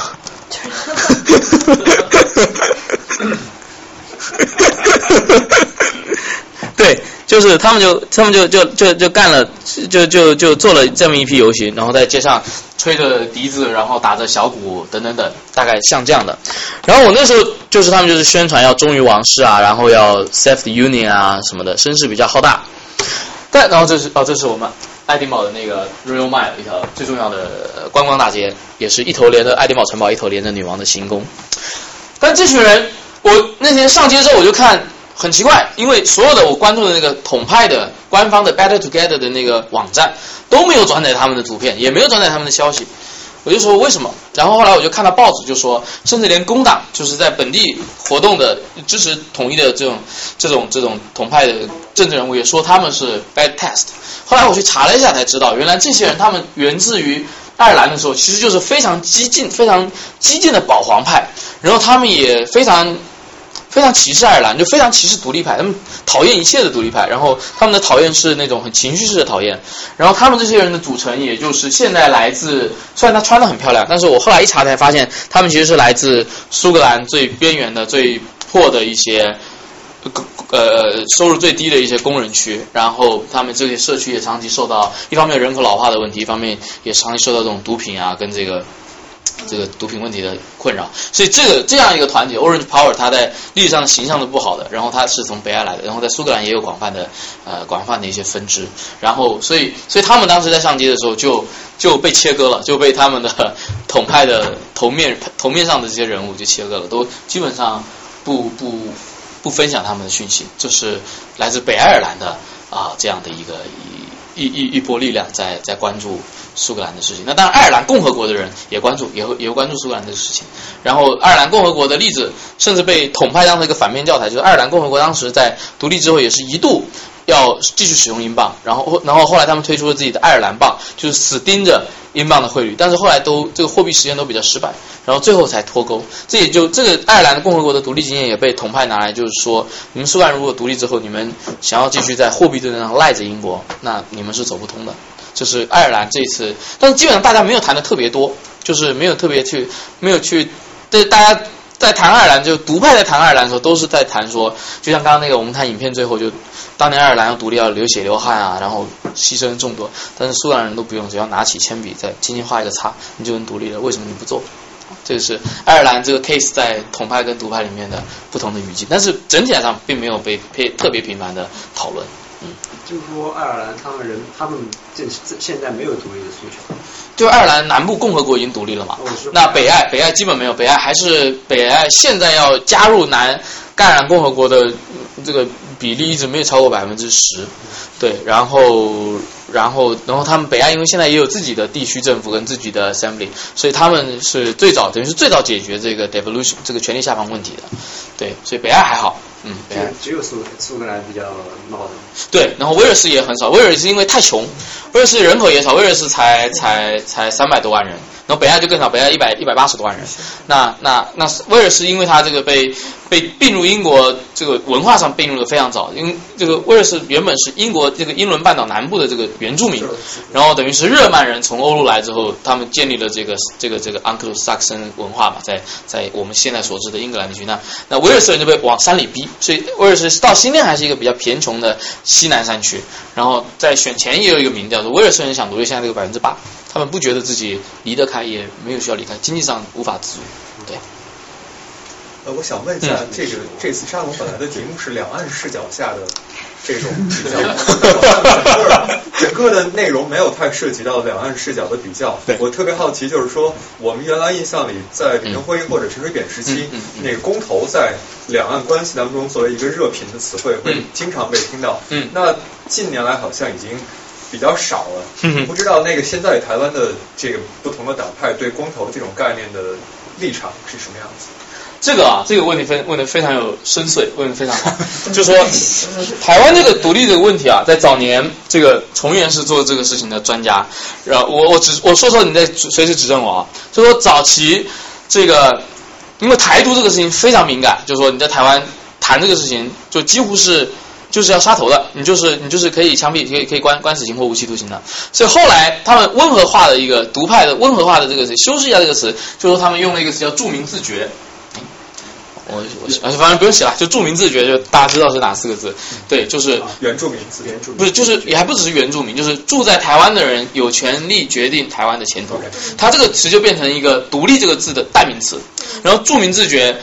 的的这个要要要要要透过的实践方式就是岛民公投。那早年在台独，他们是呃比较激进的老台独，他们是要推翻中华民国政府的，就是他们认为中华民国是一个外来的殖民的政府，然后他们统治台湾这个岛屿是没有合法性的，所以我们要搞一个著名自觉，然后推翻中华民国政府，从让台湾从中国或中华民国独立出去，这是早年的这个公投，所以国民党一直挡这个公投，国民党挡的公投就是呃公投会引发台独，台独会引发战争啊，所以国民党的逻辑一直是这样，一直到两千零四年前夕啊，就是两千零应该是零三年，我们修公投法是零三年修宪，就是那时候陈水扁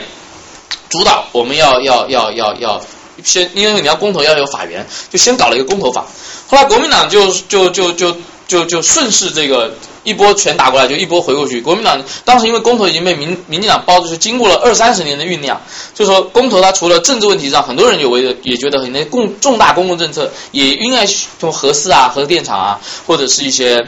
其他的问题，就是也就是就也应该透过公投的方式来寻求解决。所以国民党到那个时候也到了二零零四年这个年代，也不好再继续反对公投，但是他们就弄了一个呃民对被现在的民进党批评叫“鸟笼公投法”，就是限制重重的公投法的版本。因为国民党当时虽然民进党是执政，但是国民党是国会里的呃多多数，国民党加亲民党就是泛蓝联盟是国会里的多数，所以他的公投法就而而就就设计的制度就是说，就是国民党就让他立法了。但国民党自己添了自己的版本，然后这个是背后操刀的是陈文茜，陈文茜就就自己说，我要让这个公投法变成一个过不了的公投法，因为它公投门槛非常高，就是你必须得要全岛的有效投票人数的也人人全全岛的有效呃投票人数的半数以上去参加这个公投，然后这公投才有有效性，然后在这半数里面，这个同意的人又要在所有去投票的人里面又要过半，所以他加了两层数。那全岛大概能能 能参加投票的人大概一千，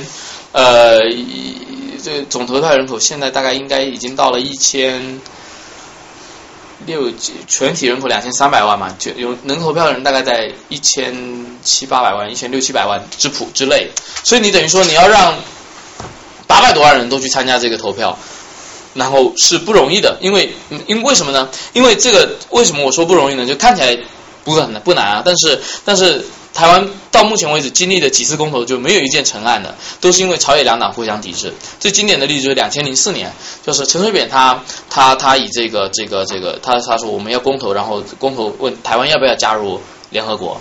然后他作为他选举的一个 campaign，就是他其实不是真心问，因为投了也加入不了。但是，但是他就是要做一个选举造势的一个一个一个一个一个一个策略，呃，鼓励大家投票。那国民党当时就因为公投法通过了，所以国民党当时也用了利用这个公投法，然后提出一个自己的对案，就说就说我们国民党主张中华民国要重返联合国，所以当时是入联公投 versus 呃反联公投，就是我们投了总统大选之外，我们还有另外另外两张。呃，对，另外还有两两个两张公投票，然后朝野国民党就号召自己的选民，就说我们要去抵制民进党提的那个公投，那个是闹着玩的，但其实国民党也是闹着玩的，但是就是让国民党就就让自己的选民不要去领民进党的那一张公投票，民进党也号召自己的选民不要去领国民党的那张公投票，所以就弄到最后没有一个案子，他的投票人数能够超过全体公民数的一半，所以那那那那那那那那个那个那个那个公投的那个。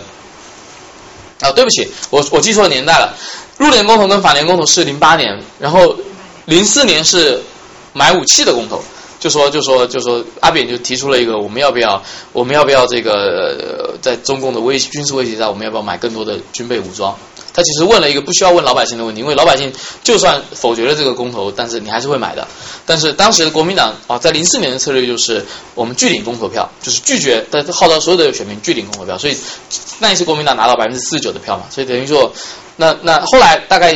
拿去领公投票大概是百分之五十一点多，所以第一次所以公投法零三年通过，零四年第一次使用，就是在一个闹剧式的呃呃呃过程下使用的，所以这个公投就并不严肃。然后到零八年就是那个入联跟反联，就是陈水扁马上下台了，他那时候已经推到走到激进台独路线的呃末尾，所以他办这个入联公投，然后受到美国非常非常大的压力，美美国就美国人是真心把公投当一回事儿的，就是说你你公投你公投公投是代表了民意啊，如果你公公投投出来是老百姓要加入联合国，那你就要启动加入联合国的。这种法理台独的程序，那美国很难做人。美国是一直要陈水扁不要搞入联公投，但是陈水扁硬干，所以美国到后来零八年非常明显的就支持国民党上台。那国民党搞了反联公投，国民党也不是真心要反联，国民党就是呃等于说作为一个对岸，因为民进党提了一个看在政治上有有有有正当性的东西，就是国民党总不能说我们就不加入联合国怎么地，就国民党就必须提出一个另外一个方案来来来等于说来解构，来来来来来来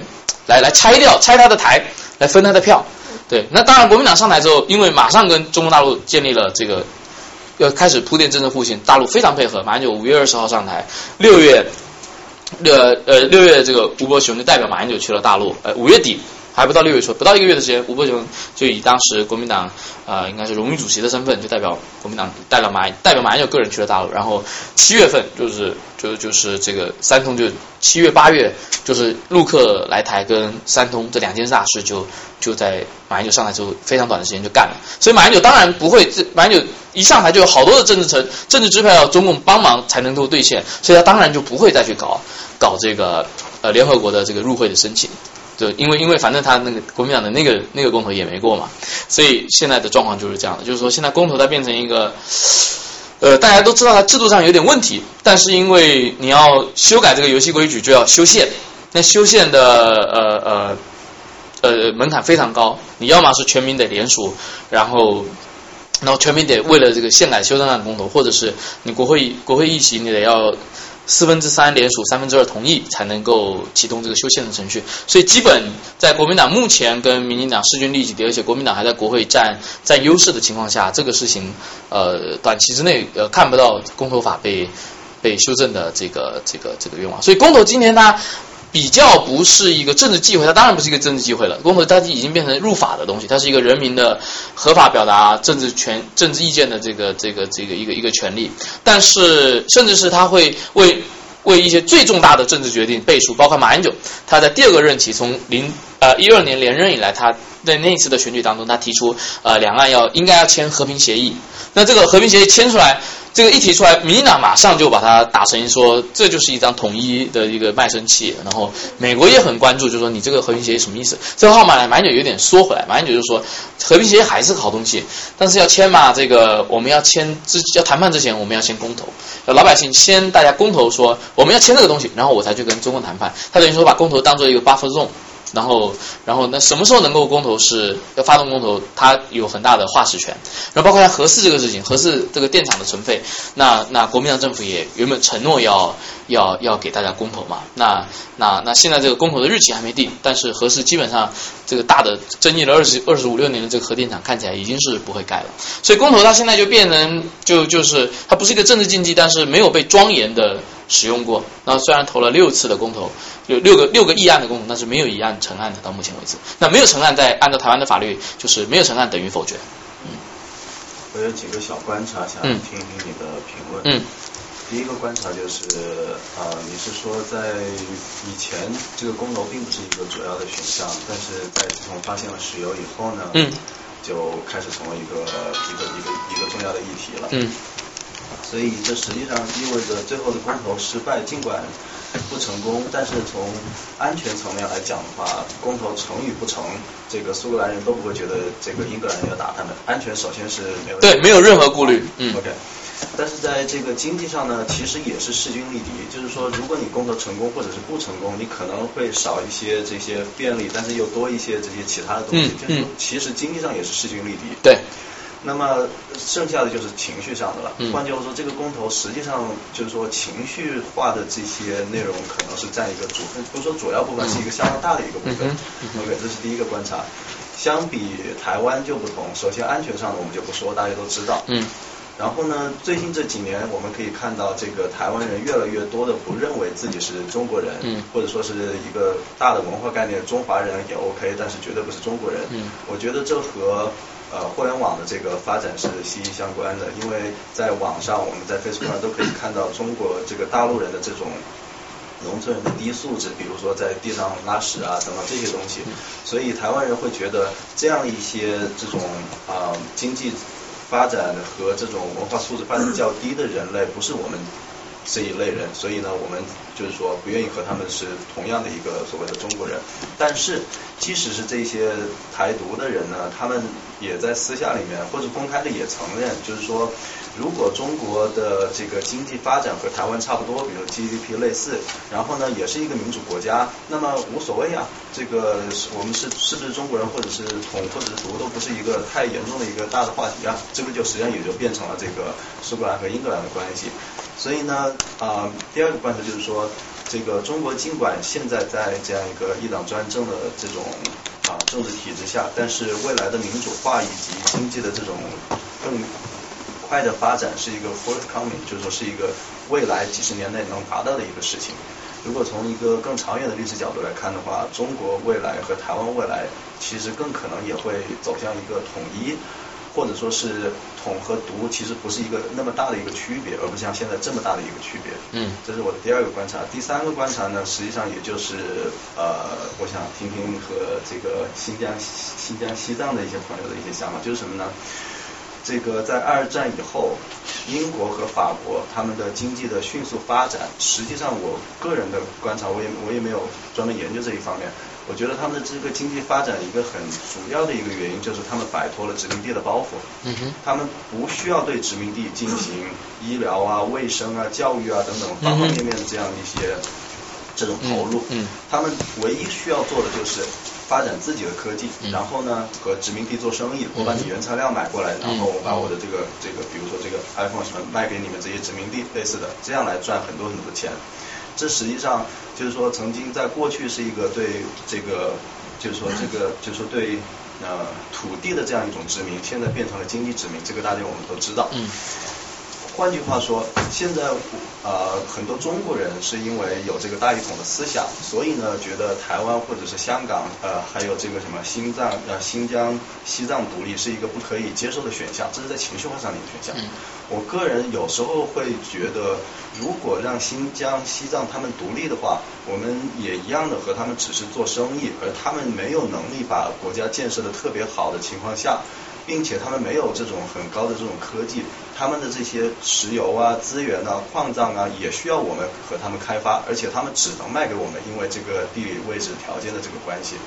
所以实际上就是我的第三个观察，就是说这个英国的后来的这个发展，我刚刚说了，很可能是因为摆脱了殖民地的这个束缚。那么中国未来几十年以后。很有可能有没有这样一个可能性，和台湾反而是就是说关系特别好，就是已经不存在独立和不独立，就是大家都是一起的了。但是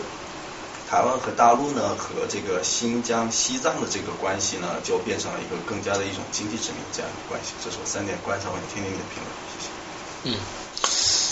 嗯，这个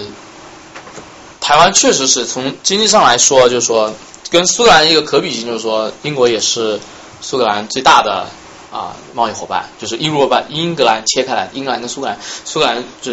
进出口到英格兰的货多于苏格兰出口到全世界其他的总和，所以基本上跟台湾跟大陆现在的状况是一样的。大陆是台湾最大的贸易伙伴，最大的出口跟最大的外汇来源，最大的出口地跟最大的外汇来源。那那那这个呃，所以台湾现在这个社会。等于说，社会台湾社会跟大陆社会的整合的脚步，经济整合的脚步跟社会整合的脚步，某种程度上快于快于政治。它跟这个这个跟南北韩非常不一样，跟或者跟英苏历史上非常不一样。特别是虽然从这个零八年以后啊，我们可以看到，呃，一方面马英九上台，国民党重新上台，两岸的这个开展，两岸两岸交流的大方面的开展，并没有完全刹住这个台独。这个势力上涨的势头，但台独在慢慢温和化以及台独慢慢成为主流选项的过程当中，台独又演化出非常多不同的脉络。有一幕像你刚刚说，他就是种族主义者，他就是觉得我不要跟落后文明的这个中国大陆人搞在一起，然后我们应该要要要跟日本、美国搞在一起。有一部分人这样的，有一部分比较温和的人，他是这个这个这个就觉得我们可以跟如果大陆准我们独立，我们可以变成兄弟之邦，我们可以承认大陆的这个 dominant 主导地位，但是我们在国际，然后我们在国际上甚至也可以。呃，不违反大陆的战略利益，只要我们在联合国或者在台湾或在在有在国际上有一个独独立的角色，我们可以不做伤害大陆利益的事情。我们可以像英美或者什么英国或美加什么这样的，维持一个所谓的呃在文化上有亲缘度的，然后然后在政治上也互相互信的这样的一个兄弟之邦的路数。那还有一波人也很好玩，也是从零八年之后冒出来的。也不是冒出来，就是说零八年之后他们找到一个新议题，就是关心大陆内部的各种维权的或草根的或者分离主义的这种议题。虽然在大陆搞维权跟搞搞分离主义以及公知分子他们是可能是三挂不同的人，但是对于台湾的这些有一些台独的人，那他们会选择把这一波刚刚说到的所有人都作为他们这个构筑统一战线的对象。所以这一波人呢，原本。关搞台独就只关注台湾自己的悲惨的历史，然后要要澄清台湾被国民党这个扭曲的历史的记忆什么的。但是从零八年，这蛮明显的，从零八年之后，有以零八年的那个三月的西藏的那个那个那个骚乱为标志性，在那之后，台湾很多原本长期反国民党或长期长期支持台独的这么一些人或团体，他也开始关心中国大陆的内部的其他事情，甚至跟这些人开展了联系，从新疆。呃，到到西藏，从这个徐志勇到这个到那个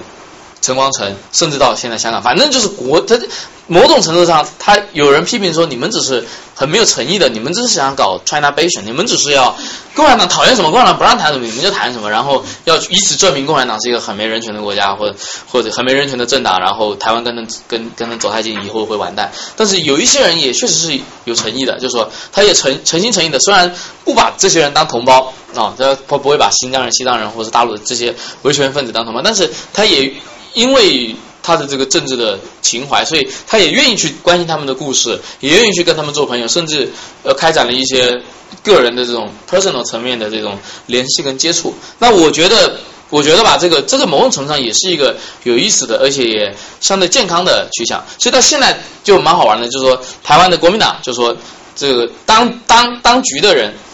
他这个就基本上跟大陆官方进行交流，然后国民党跟共产党有很多的这个。呃，共同的事业要一起弄，共同的协议要一起落实。所以大陆的很多敏感问题，包括像陈光诚，包括像许志勇，包括像其他的 NGO 团体被打压，那等等这些事情，甚至是新疆、西藏，就关台湾官方的表述都非常非常克制，就国民党基本不批评或不严厉批评大陆，然后反而是民进党这些以前从来不关心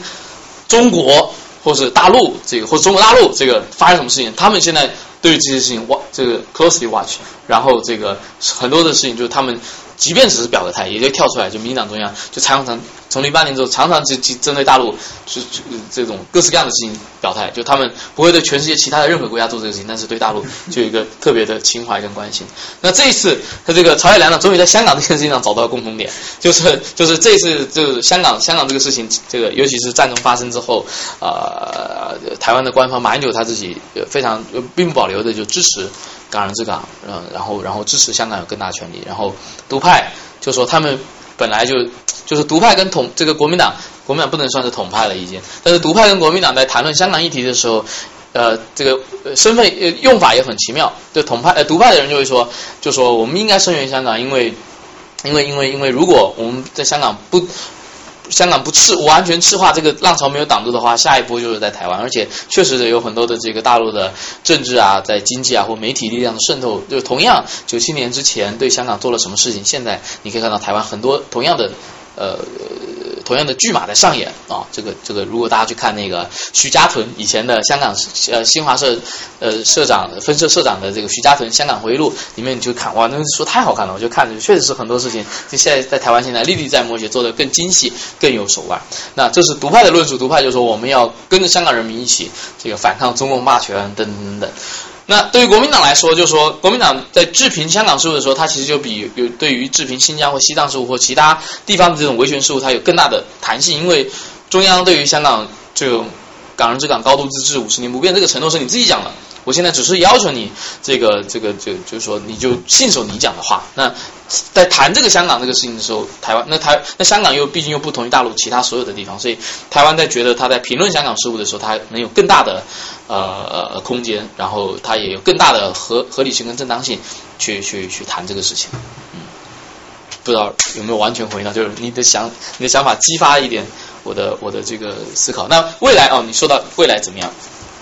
确实，现在包括台湾跟香港两地都是，它有越来越强在政治上，在在情绪上，它有这种走向分离主义的这种追求。但是在物质上，在社会在社会需求跟经济实际上的这个经济的结构上，就是大陆是越来越离，就是他们是越离不越来越离不开大陆，包括台湾，包括香港都是。所以，所以就长期，就我觉得从零八年以来，你可以看到两个社会有同样的一些征兆出现，就两个社会的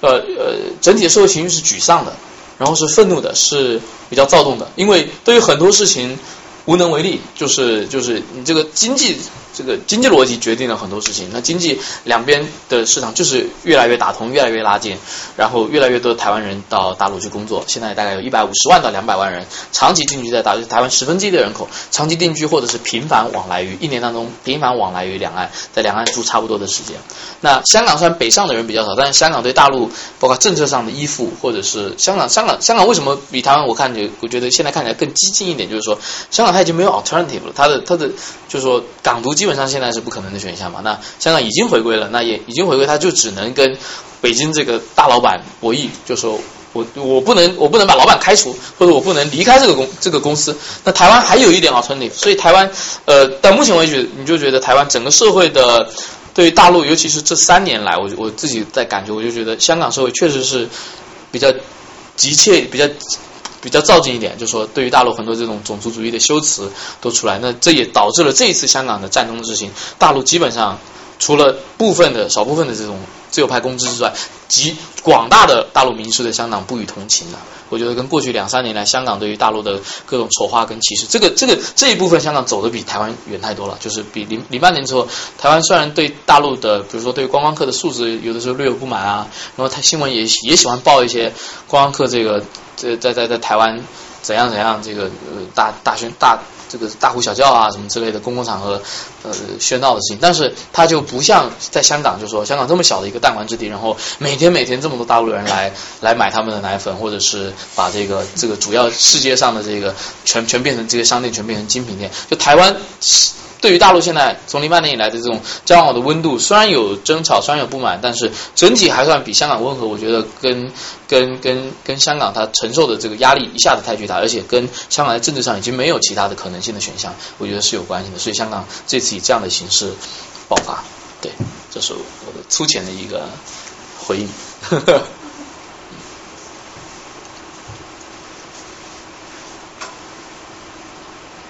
嗯，那你没问我就好就好我们接着谈。其实我刚才就是说，所有的这个独立运动或者是公投的话，在这个运动过程当中，情绪化是占据一个很重要部分的，而情绪往往让人失去理智的判断，嗯。尤其是普通民众这些掌握着投票权的人。嗯。我的意思是说，你作为一个台湾人，站在我这个大陆人的角度，如果负责任的这个。这个这个就是说，操着中南海的心来想一想，公民海信想，对，想一想中国未来，你觉得呃，把新疆和西藏作为包袱给丢掉，换来更多的这种这种自我发展的空间，你觉得这是一个合适的选项吗？长期来说，我感觉，尤其从对这个，等一下要请阿木点评一下。就我先我先我先我先说一下我粗浅的观察。新藏呃西新疆跟西藏，我因为都没去过，所以我自己没有没有第一手的观察，我感觉我发言权就全是靠靠的看二手材料来的。我感觉吧，从三十年的发展维度来说，从从从这个，我觉得三十年到五十年之间，如果公民海信下，如果是北京领导人，新疆跟西藏问题的难解程度，尤其新疆问题，绝对远远远远大于台湾问题。台湾问题已经在轨道上了。台湾问题在我们这一代的台湾人，你能看到的是台湾问题的软着陆，就是以什么样的方式着陆而已。它必定会在三十年，不最晚不超过五十年。我的预测是三十年之内有一个跟大陆一个终局的解决，就是说它这个解决很可能是以如果不是以打仗的方式解决的，如果不是以武武力的武力解决的问题不能排除，因为确实分离主义的情绪在台湾在高涨，最后大陆人保保保持了武力解决的选项。但是我觉得，如果不是用武力解决的话，我们当然不希望看到武力解决。如果不是武力解决的话，到最后台湾跟大陆可能就是签一纸协议，来把自己彼此的名分确定，很可能就是这样。然后所谓的统一就就就这样达成了。就我我感觉像的未来台湾的这个解决的过程，它不会是一个。有朝一日就忽然一天一觉醒来，台湾全部的街头全部改挂五星旗，这有点不太现实，成本也非常大。那更不可能是中华民国光复大陆，这也基本不可能。所以，所以我感觉最可能的一个选项就是双方签一个叫做和平协议也好，或叫做一个什么什么基础条约也好，就是说这可能不能叫条约了，条约是国与国的。双方签一个协议，在这个协议当中明确我们彼此的关系，你是什么，我是什么，然后我们共同属于一个什么。这个这个属于一个什么？可能叫中国联邦、中国邦联，包括像刚刚我们一开始讲那个许信良，他就说中国应该组一个中国议会，然后让台湾人可以参加，就像欧盟议会一样。就你在现有，就是说他不会是，他不会是不不会是把我的衣服脱下来，然后让我改穿你跟你一样的衣服，也不会是逼你把你的衣服脱下来。让你穿跟我一样的衣服，更可能选项是我们两个共同一件，共同在穿着现在自己的衣服的同时，再套上一件共同的外衣，或是看起来差不多相似的外衣，然后在世界的的的眼前有一个交代，就是说我们两个虽然各管各的内部事务，但是在国际上，在在视觉上，呃，我们看起来是一样的，或者我们看起来是差不多，或者我们可以共同有一个什么身份？我觉得那个可能是呃，我我我看到的两岸问题的最可能的解决方式，就是以就包括从呃胡锦涛到现在的习近平都说，他们就其实说了一个很重要的话，在提一国两制，虽然没有放弃对台湾使用一国两制，但是包括胡到习，习最近还重讲了一模一样的原话，就是说两岸的统一它不是领土与主权的再造，它是只是敌对状态的终结，就是说虽然一九四九年以来。两岸是分治了，但是中国并没有分裂，中国的主权跟领土并没有分裂。就说，中共把这个分治、治权的分治跟领土主权的分裂，把它拆成两件事情了。如果台湾台海的现状是中，就是台海仍然属于一个中国的话，那这个大问题就解决了。就是要处理的就是这个治权怎么样承认在台湾的这个政府。跟大陆这个政府要怎么互动的这这个事情而已，而且实际上从零八年走到现在，两岸签了应该是十六个还是十九个，或是更多的协议，就说就说两两岸的政府其实已经互相接轨了，虽然虽然彼此并不直接承认对方政府的在法律上的合法性的存在，但是实务上已经开始合作了。两岸的公安警察部门、两岸的医疗卫生部门、两岸的这个海上搜救部门，甚至是。更不不提这样地方政府，地方政府已经是完全互相承认，所以现在就是卡在最后一个民愤问题没有解决。而这个民愤问题如果定下来之后，我觉得，我觉得，我觉得，我觉得台湾的事并不难办。而且台湾基本上他没有一个特别，他我们这一代人基本都说国语了，就是说说闽南语的人基本上以闽南语作为主要生活语言的人非常少了，基本大家都说国语，不管你是什么统派、独派什么派，然后。我们我们这个文字不是什么特别大的问题，然后台湾没有什么特别的主教宗教信仰，就跟大陆完全不同宗教信仰，更没有这个历史原因所形成的。共产党甚至没有杀过任何台湾人，就除了金门打炮死在金门的人，就是真的，就是说，就是说有些人就有比较 radical 的说，杀过台湾人的是国民党的军队，但是解放军没有到目前为止没杀过什么台湾人，所以就太这种历史的血仇也。并不存在，就是说共产党在台湾并不欠血债，所以我感觉这个台湾问题的软着陆会比新疆跟西藏问题来的来的顺遂一点。如果我们看共和国成立以来六十五年来在新疆跟西藏发生的事情的一些历史欠债的话，你会觉得那个问题是是更难办的。那那那那对，我我我只能这样说，可能要请这边的真正的民族地区专家 点评一下。在等你呢，或者是哲书什么的都可以。我没有什么好讲，我们。我，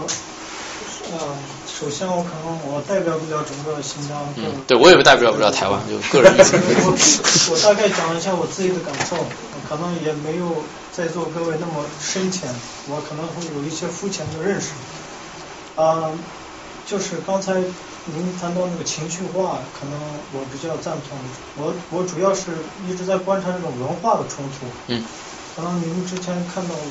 他们那些，可能好多谈到政治的时候，大家都会谈到利益。嗯。啊，经济利益，然后可能集团利益、各方面利益、民族利益。我主要啊，就关注在这个文化方面。嗯。呃，就像大家所知一样，就是。可能我们新疆的地理位置的原因啊，比较非常特殊，在整个中亚的最，就整个亚洲的中心嘛，就可能啊，从刚才讲到，要是从历史一直到现在啊，就大家就是你过来把我就是管理一下，我过去把你就是回应一下，就一直存在一些问题啊，就是从呃。中华人民共和国建立以后，我跟哲出之前也聊了，很多就是，呃，就这么几代人，从我们爷爷那一代人起到现在我这一代人，到呃我们比我们年轻的一代九零后、零零后，呃，我个人的感觉就是有这么个趋势，就是大家在情绪化，可能从我爷爷那个年代，就是因为新疆之前是现在。问题成了维吾尔族问题了。之前是啊，可能维吾尔族这种民族特征会没有那么强烈，没有现在这么强烈。之前整个中亚地区大家都是可能大家对呃新疆历史有认识，突厥民族为主啊，部落各个部落，然后可能地方性比较强烈一点。一直到我爷爷那一代，就三零年代出生的那一批人。可能他们也没有那么强烈说我是维吾尔族或者什么，首先就是可能就是以地方为主，假如说是南疆或者北疆，或者说是吐鲁番、喀什这么这么概念啊，但是就是建国以后，然后五五五年五五年市区建立以后，哎啊。自治区啊，就是命名为新疆维吾尔自治区以后，啊，可能慢慢的就这么几年下来以后，然后呃，就政府可能几年的这种很多就是让人想不通的事，像文文化大革命，然后就就这么一系列的事，然后呃对当地人的印象可能会慢慢的开始讨厌反感。尤其是像我们呃祖宗传下来的信仰伊斯兰教，呃以后然后我们已经呃跟伊斯兰文化和民族文化融合在一起有信仰，然后各方面在受到冲击的情况下，慢慢到我这一批来之前，我们谈到就相当一一大部分可能我认识的我的圈子里面的年轻一代。慢慢就是民族意识就特别强烈，地方意识就越来越弱化，然后我们整个原先我父母一直到我父母那一代，啊，他们可能会比较注重，哎，我是北疆的，或者我是吐鲁番，或者我是喀什，这么地域来分人来处事。到我们这一代就开始，哎，我们大大家都是维吾尔族，咱们应该维护我们自己的。就形成了这种共同体的这种，就是意识嘛。嗯。然后可能呃，慢慢的，刚才你们谈到台湾问题，啊我看到他们那个呃，苏格兰和英就两个英统统一和都可以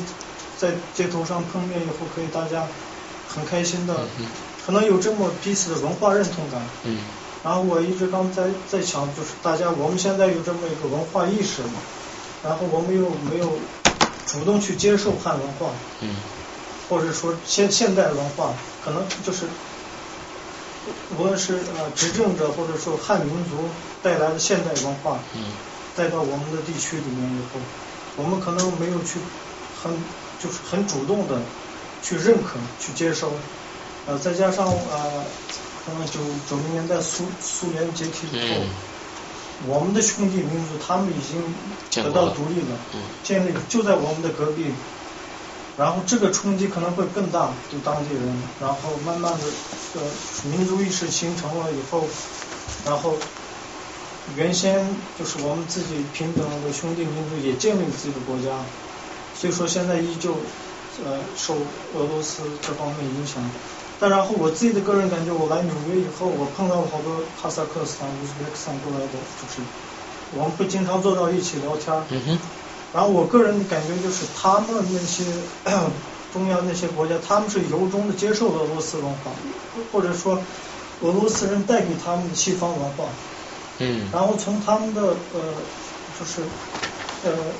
生活各方面，他们那种表对俄罗斯或者说整个政治态度。可能他们就是比较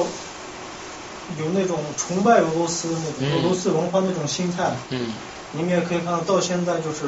中亚国家已经独立快二十二十多年了，还在用他们就是还在运用俄罗斯语官方语言。近几年才开始用自己的母语。哈萨克斯坦才开始慢慢的，然后哈萨克斯坦他们年轻一代也是现在也才刚刚开始有民族意识。那他们说我们可能我们不再就是去追捧俄罗斯人，我们要就是就民族意识特别强烈，我可以感觉到。嗯。然后我自身，然后我从我自己圈子里面，我的小就是我的哥们儿们，我们小伙伴们，我们相比较，然后我土耳其的朋友跟我讲，他说我碰到。中亚的我们那些兄弟兄，因为我们语言是通的嘛，我们坐那儿就可以相互沟通，语言是一样的，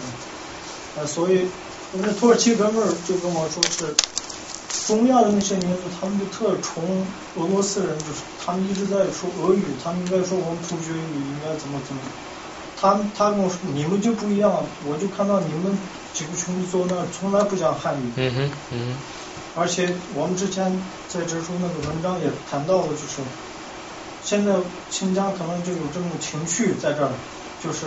非常不愿意去接受这个东西，然后嗯自我保护意识越来越强。嗯然后我就在想，可能会以后，呃，大家这个矛可能现在情况可能也特特别不是很很乐观，呃，就是当地可能会越来越严，然后但是大家已经开始有这个趋趋势了，就是去保护自己的文化，嗯保护自己的语言。嗯呃，可能相对于像就像你们说的，就是台湾或者香港，嗯呃，我们的问题可能会最最我我跟哲叔聊天就最每次聊一聊就难过的地方就是可能会我们这一代人要是做不好一些东西，留留学这很悲伤的一些事可能会发生在下一代，嗯可能会很直接的就是流血呀，或者说很最可能是以最野蛮的方式去对立，嗯可能会我们我们就可能会也会是一个很失败的一个一批一代人吧，可能。哎，那么那我问一个问题，就是说，就是说我之前也看过一些一些，嗯，当然他是汉族的学者，就是说这。群里面不是这样，这都是跟魏伟学的？就是 有一些学者现在主张啊，就是说他们觉得这个民族识别是造成在公共生活里，在国家生活里，这个包括维族、包括藏族这些少数民族，就是说参与国公共生活很大的一个障碍，就是说。就就是说，因为因为就什么事情，就是在民族里，什么事情都看民族，提拔干部看民族，上学看民族，分房什么很多有形无形的时候都看民族。随时随刻就是不断的提醒你自己提醒对所以有一些学者也提出一个解决方案，他就说我们应该就是强化公民认同，淡化民族认同，就是特别是在公共的这个，包括可能自治区是不是还要叫自治区，还要用自治区的系统，可以再讨论，或者说就在就在就在这种这种啊呃提拔干部呀，分这个或者招聘什么国企招聘人或军队招聘人，都基本就不再谈民族要求，就把民族淡化，从民族识别从公共生活从政治生活当中退去，然后让不管是任何族的人都是。中国就是一个，或中国人就是一个公民认同，我们享受同样的公民认同，呃，就拥有同样的法律或行政的权利，这是这是他的一个说法。但是反对派也就是说，现在民族身份已经是弱势了，你再把这个法律上现有的一个保护再拿掉，然后民族身份只会更弱势，因为汉人不会真的就就敞开心胸，就让所谓的民族同胞就是在政治跟法律权利上享有一样的地位。但不知道您怎么评价这种所谓的淡化民族识别，然后强化公民权利的这样的一个？我觉得说法就像我刚才说的，已经六十年了，嗯现在大方向已经就是，可能我个人感觉就是零九年七五以后，七五事件，嗯哼嗯哼。零七五事件以后，反正可能大家已经就已经处在非常不信任的状态，嗯嗯，这个。credit 就很难再重建啊，就就机会越来越小了，去建立这个 credit，我个、嗯个人认为，然后，呃，就是，一下脑脑子我是觉得你说的那个东西，就是主要是马蓉和张海洋对对对我说的就是马蓉。特别多嘛，就说要取消自治区这种东西，这个东西确实争议很大，因为在那个呃族群政治里面，的确是有一派学者会认为。呃，这种民族认同本身，甚至是自治的制度本身，会带来更多的独立倾向，因为它会给你提供更多的这种身份认同、语言的保护、文化的这种边界的确立等等等等。但的确，这个是争议很大的一个问题，因为从中国的现状来讲，那个很多人评价中国的自治制度是伪自治，嗯哼，就是的即便是你说的这种自治的制度和这种民族的认同会带来这样的问题，呃，可问题在中国这个东西从来没有被真正的实施，就是你如果按照中国现在的这个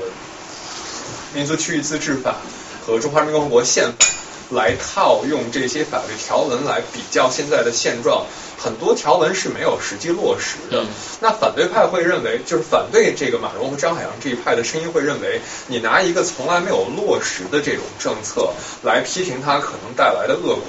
这个是站不住的。嗯，那这个这一派人会认为，如果你真正的落实，可能未必会有现在这样激烈的冲突或者情绪的这种对立。嗯所以我觉得不好讲。嗯那个我不太赞同马他们这派说法嗯。哎，反反正很复杂，我们以后再说。对，那时间差不多了，要不今天我们就先到这儿。如果大家有问题，可以私下再。还好我们这再再。我最后再感谢，感谢大家，感谢。